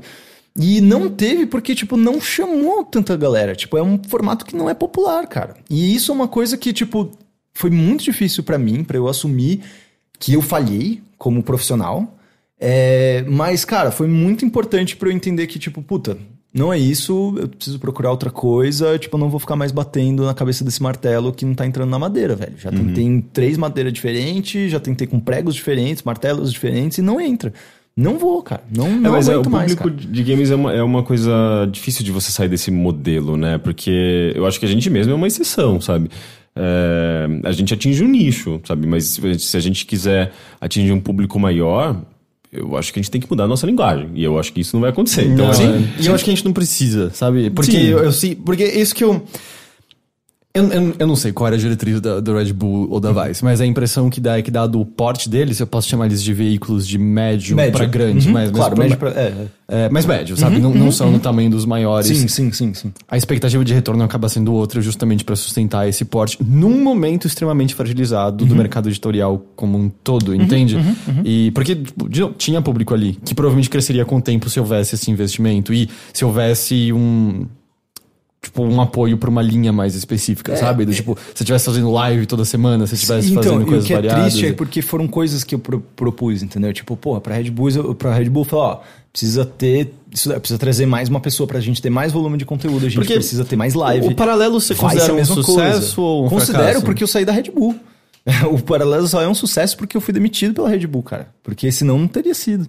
Tipo, porque eu fiz fora da Red Bull e, tipo, fora do, do, do, do, do, pensamento deles. Sim, lá. mas é meu ponto. Paralelos achou um público, né? Achou? Exatamente. E, e é esse é o ponto, entendeu? Tipo, eu, e, e, isso tem até a ver com isso, de tipo, puta, não é esses projetos editoriais que eu tenho que fazer. Eu tenho que fazer esses projetos fechados, uns documentários fechados. E, e consigo pegar, puxar outros, isso, outros exemplos. O Daniel Dwyer, ele trabalhava na GameSpot. Não é. é um maior hoje em dia, mas ainda é dos grandes fazia vídeos legais que lá dentro tinham um público, mas não, mas... Era, não era absurdo. Uhum. Tinha um apoio para fazer uns vídeos bem produzidos, mas eventualmente ele falou, cara, eu vou tentar independentemente. Ele fez um, um, um no, Patreon no... de bastante sucesso, no, né? O, o, no, o, no, clip. clip é. E se você provavelmente pegar o que ele tá ganhando de grana, Pra GameSpot ainda seria pouco, provavelmente. Uhum. Uhum. Mas pro tamanho da equipe, o projeto que ele formou é bacana. É, é bacana e ele tá contando histórias que não estavam sendo contadas antes. Então, Sim. às vezes eu sinto isso, às vezes era. Era o lugar errado. Isso, era o é. lugar errado só, uhum, sabe? Então, e, e, eu fico pensando muito isso. Será que, que eu, se eu tivesse feito alguma coisa diferente e tudo, mas cara, porra, eu apresentei projetos comerciais, não só editoriais para essas empresas, entendeu? Gente, eu chegava com eles com projetos incompletos assim. A gente volta para aquele tema, né, de às vezes problemas de gerência, né? Então, entende? tipo, mano, eu literalmente, pô, tipo, na Vice e cara, eu não tenho nenhum ressentimento contra a Vice, eu adoro todo mundo que trabalha lá, mas tipo, eu apresentei em específico, tipo, projetos comerciais para eles, ó. Esse tem esses produtos todos de gaveta, esse produto aqui, de, dessa forma, com essa temática, você tem que falar com essa empresa. E dei o contato da, do, do comercial dessas empresas que eu tenho ainda, tá ligado? E mesmo assim, nada foi feito. É, e eu consigo. E por quê? Porque, de fato, tipo, a Vice tinha. Mano, eles têm outras coisas para se preocupar. Eles têm outros focos, tá ligado? Uhum. Desculpa, linda. É, eles têm outros, outros focos, sabe? Uhum. Tipo, mano, e agora, e eu vejo isso que eles estavam certos em, tipo. É horrível falar isso, mas é verdade. Tipo, do, sob o ponto de vista editorial deles, eles estavam certos uhum. em me tirar. Tipo, não faz sentido encaixar games como uma, como um, um, uma, uma editoria grande dentro da Vice. Tipo, a Vice. Não, não. A Waypoint é é forte, não é? Gringo, cara. A gente tá falando de Brasil. Ah, sim. Então, tudo isso que eu tô E falando mesmo é assim, Brasil, a entendeu? Waypoint não é gigante lá Não, fora. não é. E eu, e, ó, e, eu- e eu sei, porque eu conheço os caras de lá, eles não estão passando por coisas boas, cara. O Waypoint não deve E- durar muito tempo. É, eu- eu- uma coisa você percebe, eu não sei se eles acabam necessariamente, mas você percebe como eles testam é, testam coisas diferentes constantemente. Sim. E aí eles largam o que eles estão fazendo e, e aí fica muito evidente, ah, vocês largaram porque não deu certo, porque não era o que você tava, tava achando que, Uhum, que funcionaria, sabe? E, sei lá, enfim, não é, não é, É. um podcast pra gente falar. Eu É, tenho, eu tem tenho mais muitas coisas pra coisas, falar né? da Waypoint que eu falaria. Mas é, mas, mas entendi, tipo, teve, teve essa questão também de, tipo, cara, eu fiz pelo menos os textos que eu queria ler Uhum. e eu fiz o trabalho que pra mim era, era, era bacana. Puta, eu tive o apoio de pessoas com, que nem vocês, que, tipo, a gente sempre trocou ideia dos nossos trabalhos e, e tipo, já recebi elogio das pessoas que, que eu sempre admirei dentro dessa, dessa indústria, desculpa. É, já, já eu recebi muitos elogios das pessoas que, que eu admiro dentro dessa indústria, então tudo isso pra mim valeu demais. Eu não me arrependo de nada. Eu só acho que, tipo, putz, cara, não faz sentido mais eu ficar batendo nessa tecla, que é uma tecla que não tá funcionando pra mim. Eu vou encontrar outras coisas, mesmo. Eu até falei no Twitter que, tipo, eu realmente não tava tanto mais com essa vibe de trabalhar com jornalismo, e de fato não estou nesse tra- tradicional. Mas, cara, eu ainda quero fazer documentários, ainda já, já estou, inclusive, já em pré-produção já de alguns documentários, já estou fazendo outras coisas e tudo. Mas é isso, sabe? Tipo, outro foco. O foco lá fora, o mercado exterior. E eu entendo, porque se acontecesse tipo da gente, ou é, vocês continuam na área, mas vocês vão ter que voltar pro que vocês faziam no passado de escrever notinhas por dia, aí eu ia ficar meio. Hum, Exatamente. talvez eu, Eu só não- queira fazer outra coisa. E eu não tinha mais, entendeu? Tipo, cara, porra, eu, eu, o primeiro trampo que eu fui, eu já virei editor, que foi no, no fim do Kotaku, eu já tava, tipo, trabalhando como editor. Beleza. Aí eu fui editor por uma cota, tipo, em, pro- em projetos grandes que, tipo, até, tipo, eu trabalhei com várias pessoas. No, na Vice, por exemplo, eu tra- trabalhei com vários colaboradores ao mesmo tempo e tudo. É, o que, que eu ia fazer? Eu ia ser editor do GN? Editor do DNM? Ou redator lá? Tipo, não tinha mais pra onde ir nesse sentido, sabe? Tipo, claro que tem muito ainda, tem coisas pra fazer. Mas, mas aí volta porque a gente tava falando sobre espaço pra desenvolvedores no Brasil, você volta pra esse mercado editorial como um todo também. É a mesma coisa. Tipo, não tem muito pra onde você vazar. não tem pra onde vazar. E é isso, tipo. E essa é uma questão que, eu, que para mim eu acho que é muito importante. Pô, eu tentei expandir essa fron- fronteira, não deu.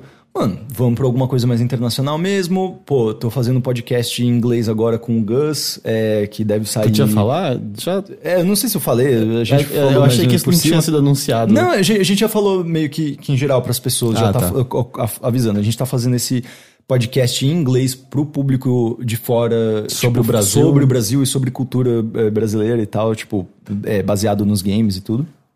E eu tô agora só escrevendo em inglês, eu tô tipo tentando só trabalhar em inglês justamente pra ter essa oportunidade de falar com um público maior, sabe? Tipo um público mais diverso, tipo Mano, é isso, sabe? Infelizmente é, é isso. Eu adoraria muito que tivesse um público massivo brasileiro que lesse umas paradas, assistisse uns vídeos que a gente. que, que sabe que vocês produzem, mas a gente sabe que não é essa a realidade. Tipo, a massa de pessoas que faz volume de, de, de, de leitura que tá no IGN, que tá no DNM, que tá nesses outros sites grandes, cara. Não vão ler as nossas paradas, não vão consumir Mas aí que tá, paradas, a gente não precisa, porque a gente conta com apoia.se barra overloader e aí a gente consegue sustentar independentemente através de pessoas que gostam do trabalho. Viu? Porque, tal qual um no clipe da vida, a gente não precisa da grana que uma redação gigante precisa pra sustentar. É isso. É exatamente isso. Não, e é isso, cara. Vocês. Pra mim é tipo. Eu, eu, eu simplesmente, tipo, eu tinha duas opções agora nesse momento, que era. Ou eu virava desenvolvedor de games, ou eu, eu apostava num modelo, por exemplo, parecido com, com independente, parecido com o de vocês. E eu não tenho as, as, as, a coragem de fazer o que vocês fazem. Tipo, de verdade, eu acho que vocês são bizarramente corajosos. Porque também é um negócio fazem. muito difícil, né? Você nunca. Você não tem uma previsão de como vai ser isso, de- desse sucesso. Tem muita gente que tenta, que tem às vezes site há 10 anos, acho que tem um público fidelizado, e às vezes tem mesmo, mas é, abre lá uma campanha, às vezes super bonitinha, redondinha, e não dá certo. Sabe? E você fica, ué, o que, que aconteceu? aconteceu? sabe? É, Então, o muito, é, é um, tava é um aqui, né? negócio difícil de entender, às E, vezes. e eu admito que. E deve ser frustrante, sabe? Ah, sim. Muito. E eu admito que também às vezes rola um medo assim de. E agora? Um dia as pessoas vão perceber, né? Que do tipo. que, que, que, que eu não sei do que eu tô falando, elas vão tirar toda a grana dali, né? É, Com eu certeza. assisti o do Laerte, né? O documentário da Laerte. É, ela fala exatamente a mesma coisa. Ela, tipo, Até ela tá, hoje tá na ela fala. premiação, na premiação, né, né, não, a- na exposição sobre a carreira dela, e ela, e ela fala, tipo, justamente alguma coisa do tipo, é, e se essas pessoas perceberem que eu sou uma farsa? E claro, não quero de maneira nenhuma me comparar a Laerte ou ao New Gamer, mas o New Gamer falava a mesma coisa, que ele esperava, tipo, homens de prancheta, né? Eu espero todos os dias, é, tipo, que eu vou acordar e falar, ah, todo mundo se tocou, e agora tem zero reais, não pode ser isso, sabe? É. Mas é, cara, é- é- eu entendo que esse negócio de, de, de, de impostor é bem comum mesmo, mas é que, tipo, eu não sei, assim, é, é, é foda isso, mas eu, não sei, perdi um pouco a esperança em, em, em ter um público grande brasileiro que pague minhas contas. Tipo, eu amo demais o Brasil, pelo amor de Deus, sou brasileiro demais. Eu amo, mano, demais Brasil, vocês não estão entendendo quanto eu amo o Brasil. E. Eu imaginei aquele meme da. da como, aquela. Do Gustavo. Como chama? Paulo Gustavo? Paulo Gustavo que tá com uma peruca loira. Acorda, Brasil!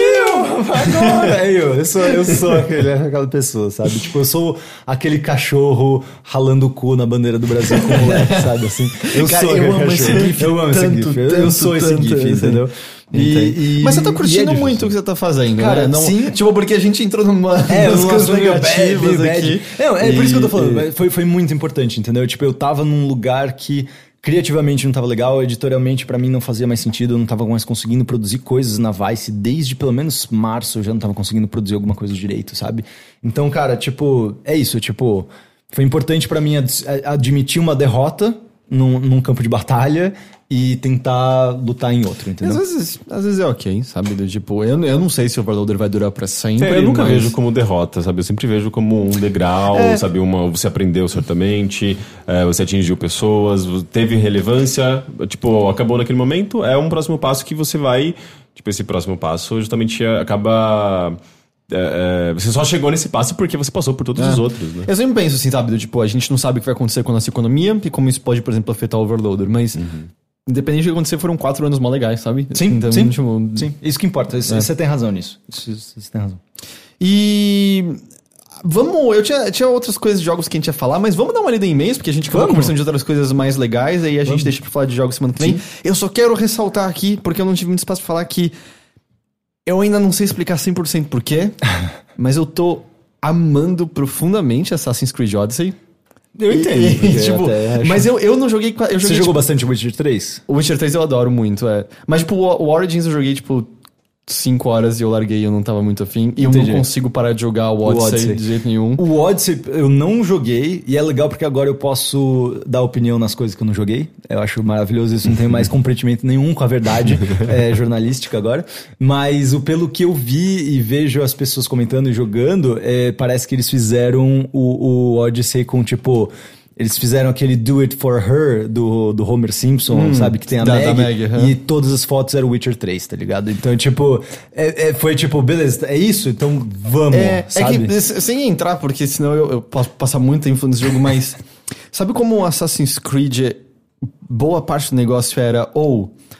você está na Itália renascentista. Olha que legal estar na Itália renascentista. Ou olha que legal estar na era industrialista da Inglaterra. aham. Olha que legal estar na. Na- era, no- no- era a no- Guerra da Secessão nos Estados Nos Unidos. Estados Unidos, É. no 3 e É. no, ou tipo, Tipo, na era- Pirata no é. Caribe, né? O Odyssey é muito. Ou que é um playground pra, tipo, só Da brincar. guerra, da- É, Não, virou, virou Far Cry. É, não, virou Far Cry. Assim, Ah, tipo, tá. Literalmente, uma das primeiras coisas que você pode abrir é uma habilidade que você arremessa a lança de Leônidas e você teleporta pro lado dos inimigos. E, tipo, você é meio que um semideus no jogo. Tá. Tipo, eu não quero jogar isso. Eu achava que era real. Não, não, sabe? e- Tipo, tá. realista. Ex- Exatamente. O Odyssey manda tudo se fuder. É, Entendi, tipo, a lança de. Leônidas é literalmente tecnologia do primeiro povo. Aham, ah, tá, já E, entra nesse é, papo já. Então, do tipo. E aí é meio. Acho que a coisa que eu mais discordo nesse jogo é. Ele não devia chamar Assassin's Creed. É, tipo, ele é outra coisa completamente.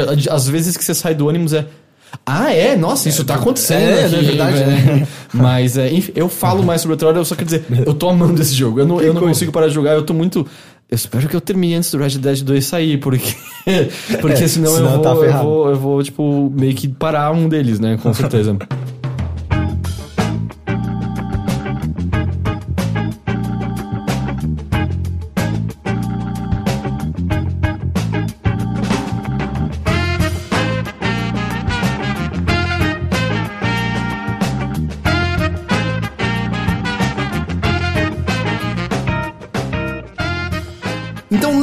lembrando que caso você queira enviar um e-mail para nós, você pode escrever para mothership@overloader.com.br ou entrar no facebook.com/overloader e escrever uma mensagem diretamente através de lá.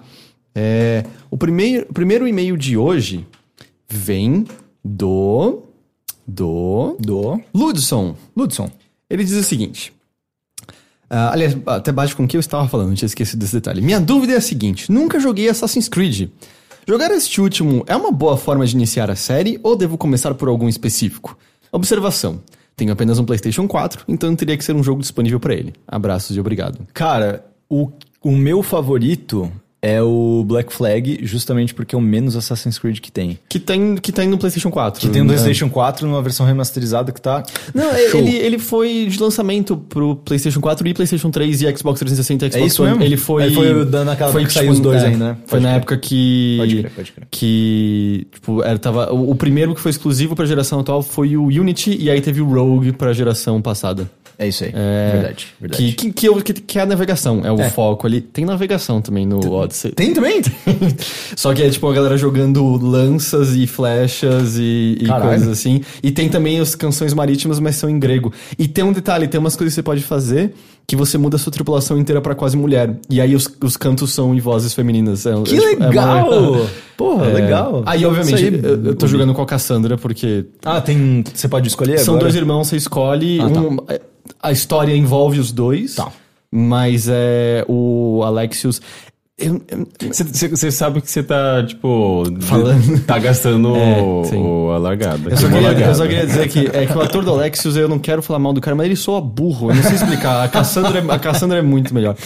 Então, eu É diria que assim. o do Mass Effect. Eu não conseguia jogar, Jogar com, com ele- com o Shepard Homem, cara, porque ele é tipo. Não, não, não. Ele parecia tipo um, um vendedor de infomercial, sabe? não, não dava. assim. Mas é, eu acho que total vale. assim, eu acho que o Black Flag é um Assassin's Creed mó legal. Uhum. Mas, justamente, porque a parte de você assassinar e andar a pé é tipo a mais. O legal é, os- é o barco É, mesmo. é. Mas eu acho que o Odyssey faz sentido sim, desde que você tenha consciência de Uhum. que é muito diferente. Ele, ele é similar em, em parte ao Origins, que, Uhum, tipo, ele segue o modelo do Origins bastante. Mas tem consciência que é muito diferente do que a maior parte de Assassin's Creed foi até hoje. Mas eu acho que é um RPG legal pra cacete. O, o mais, talvez, nesse sentido de supra-sumo de, de, de, de Assassin's Creed, me corrigindo se eu estiver errado, talvez seja o do, do, do da Inglaterra? O, Syndicate. Syndicate. O Syndicate, que parece ser o que tem mais aperfeiçoado as, o que já tinha sido é- explorado nos outros. É que de tem certa coisas, forma. tipo, você não tem nem que escalar prédio, você atira um gancho tá. e escala direto pra cima. Tudo. Aí, que é de eu, eu boa não- isso. eu acho que não, nunca existiu direito uma identidade Assassin's Creed. Tipo, no passado existia. Era é o par- dois, né? Era É o parkour que você escalava É, é ah, dois. as igrejas, os É. ambientes históricos, mas é isso. Não, Entendi, hoje não entendi. existe mais essa É, não, identidade. assim, tem ainda a história meio geral, você tá num Animus, tem É. a primeira civilização. A história do Odyssey gira muito em torno do, do grupo que virá a ser os Templários Ah, eh, tá. e coisas assim. Tem uma mecânica muito divertida em torno.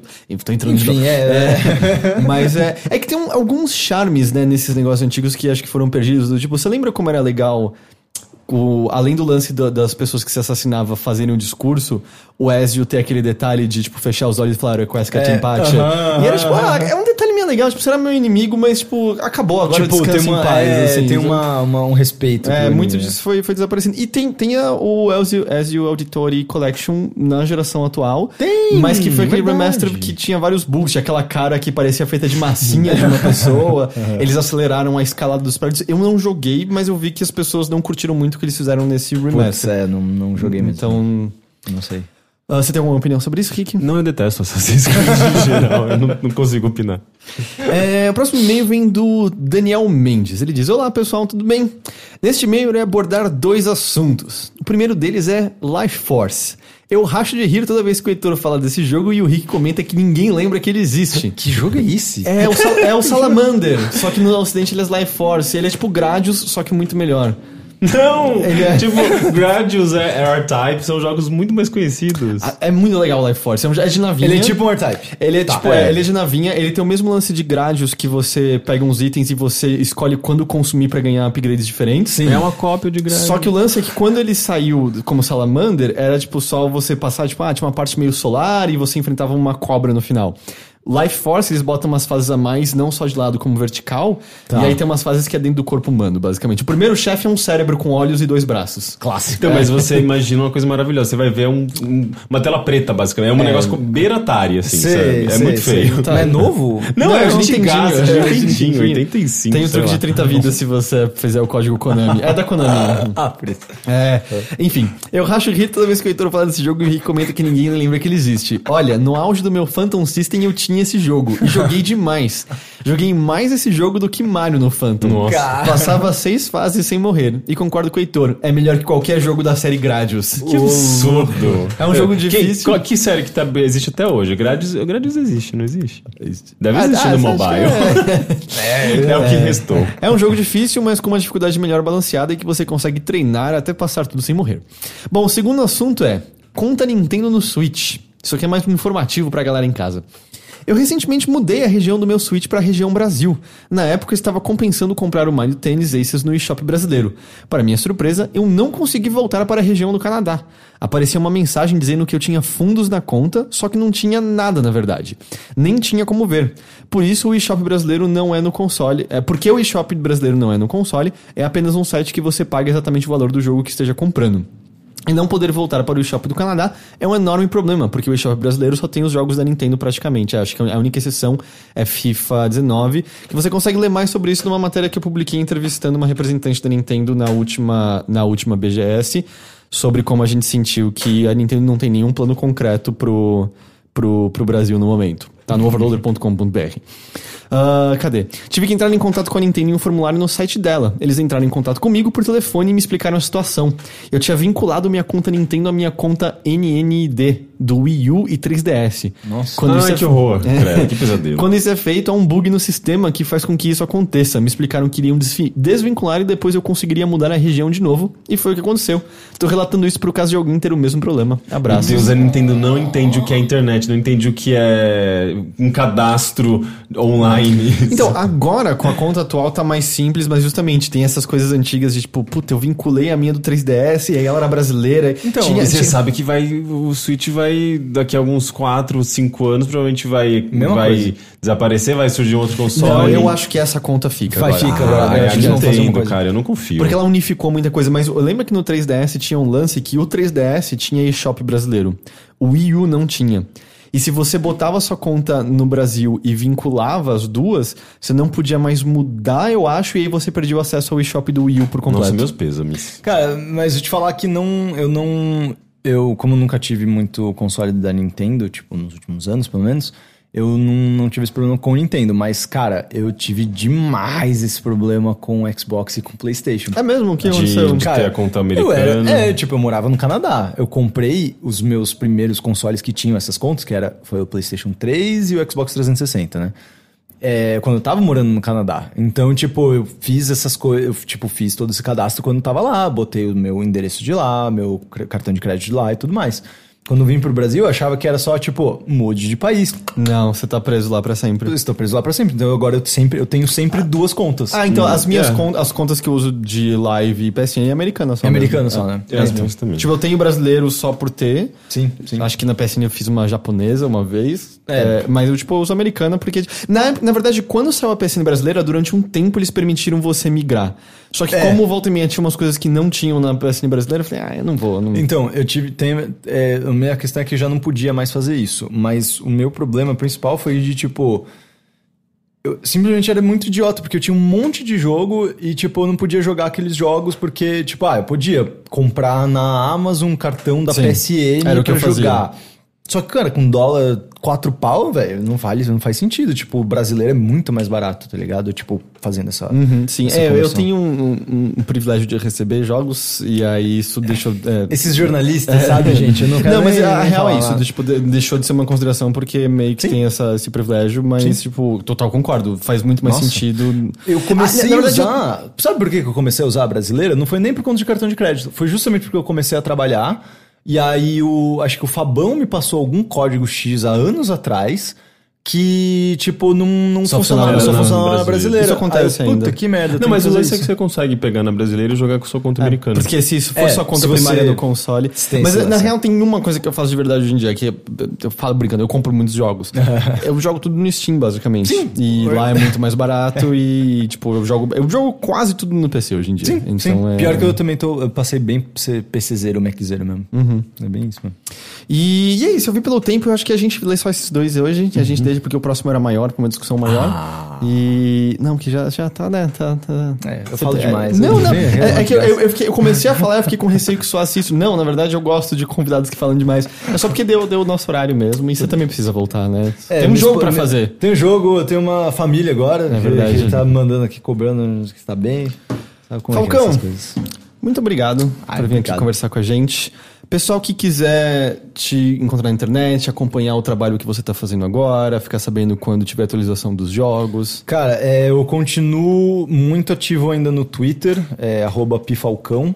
Eu tô fazendo de vez em quando alguns stories, eu tô tentando. mi- Minha esposa, que trabalha com mídias sociais, ela ela está me forçando mais a usar o Instagram pra, pra tipo, movimentar mais e, e, e, tipo, e eu vejo que a galera realmente quer saber mais como é que funcionam algumas coisas. Então, tudo Pifalcão, as minhas redes sociais, PI Falcão.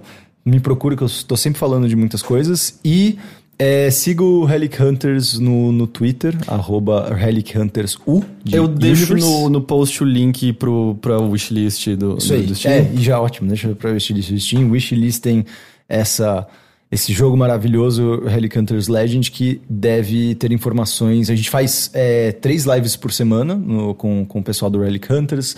A gente, normalmente nessas lives, ou a gente fala de coisas que a gente está desenvolvendo, ou às vezes a gente fala também, mostra até, tipo, artes e tudo mais que, o- que o Beto e a Mari estão fazendo.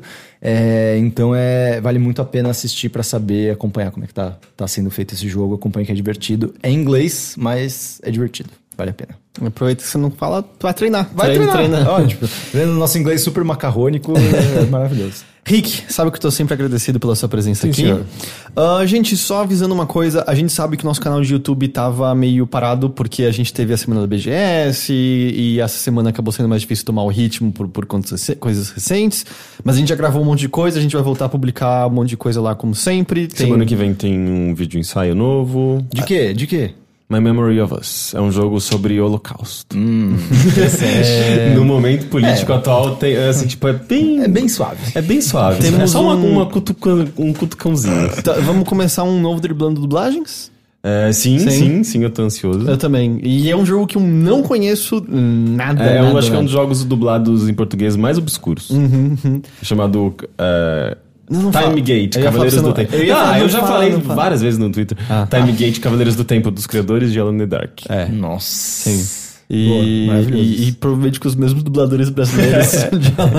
os mesmos três A gente, caras. a que- gente vai pegar, acho que todos os jogos dublados dele, eventualmente. Que é, só- é que basicamente era a mesma equipe que, que dublava tudo da Infogrames, tudo no né? Rio de Janeiro, Então é, são os mesmos caras. Minhas máquinas, minhas máquinas. Vocês já fizeram entrevista com esses caras? Não, eu já tentei procurar, mas eu não. Eu, eu acho que eu procurei o. eu Acho que o diretor da Infogrames na época, ele nunca me É, lembro, a gente tentou, o Rick fez uma matéria legal sobre a Brasoft. Ah, Brosoft. Mas eu lembro que a gente É. tentou contato com vários desses caras e não, não rolou. Não rolou. Não. Mas eu, te- eu teria esse que ir mais, mais a fundo também, procurar melhor, assim, essas pessoas que dublaram especificamente, não. É que engraçado, esses, esses povo pré-indie, cenário indie que trabalhava em games no Brasil é, é muito curioso porque é uns caras que não gostam de falar do assunto, cara. Tipo, Não, eu- não lembra da história. Aliás, não tem. lembra, é tipo, é isso. Lembra, mas ninguém tá acessando essa história e meio que deixa pra lá. Não só isso, ele tipo, não vê uma importância, tá Uhum. ligado? Quando a gente chamou, cara, o engenheiro do, do Phantom System no Paralelos, é tipo, ele, ah, legal que vocês estão me chamando, não entendi porquê, mas Uhum. legal, sabe? Eu tipo, como assim, cara? Fez o console, enfim. Então é isso, gente. Muito obrigado a todo mundo que acompanhou a gente ao vivo. Muito obrigado a quem acompanhou a gente ao morto. A gente tá de volta na semana que vem com mais um episódio do Mothership. Continue acessando overloader.com.br, entra no youtube.com.br overloader e assina lá o canal se você ainda não fez isso. E acesse o apoia.se barra overloader e considere se tornar um dos nossos apoiadores, ok? Apoia esses meninos maravilhosos. Tchau, tchau, gente. Até semana que vem. Tchau.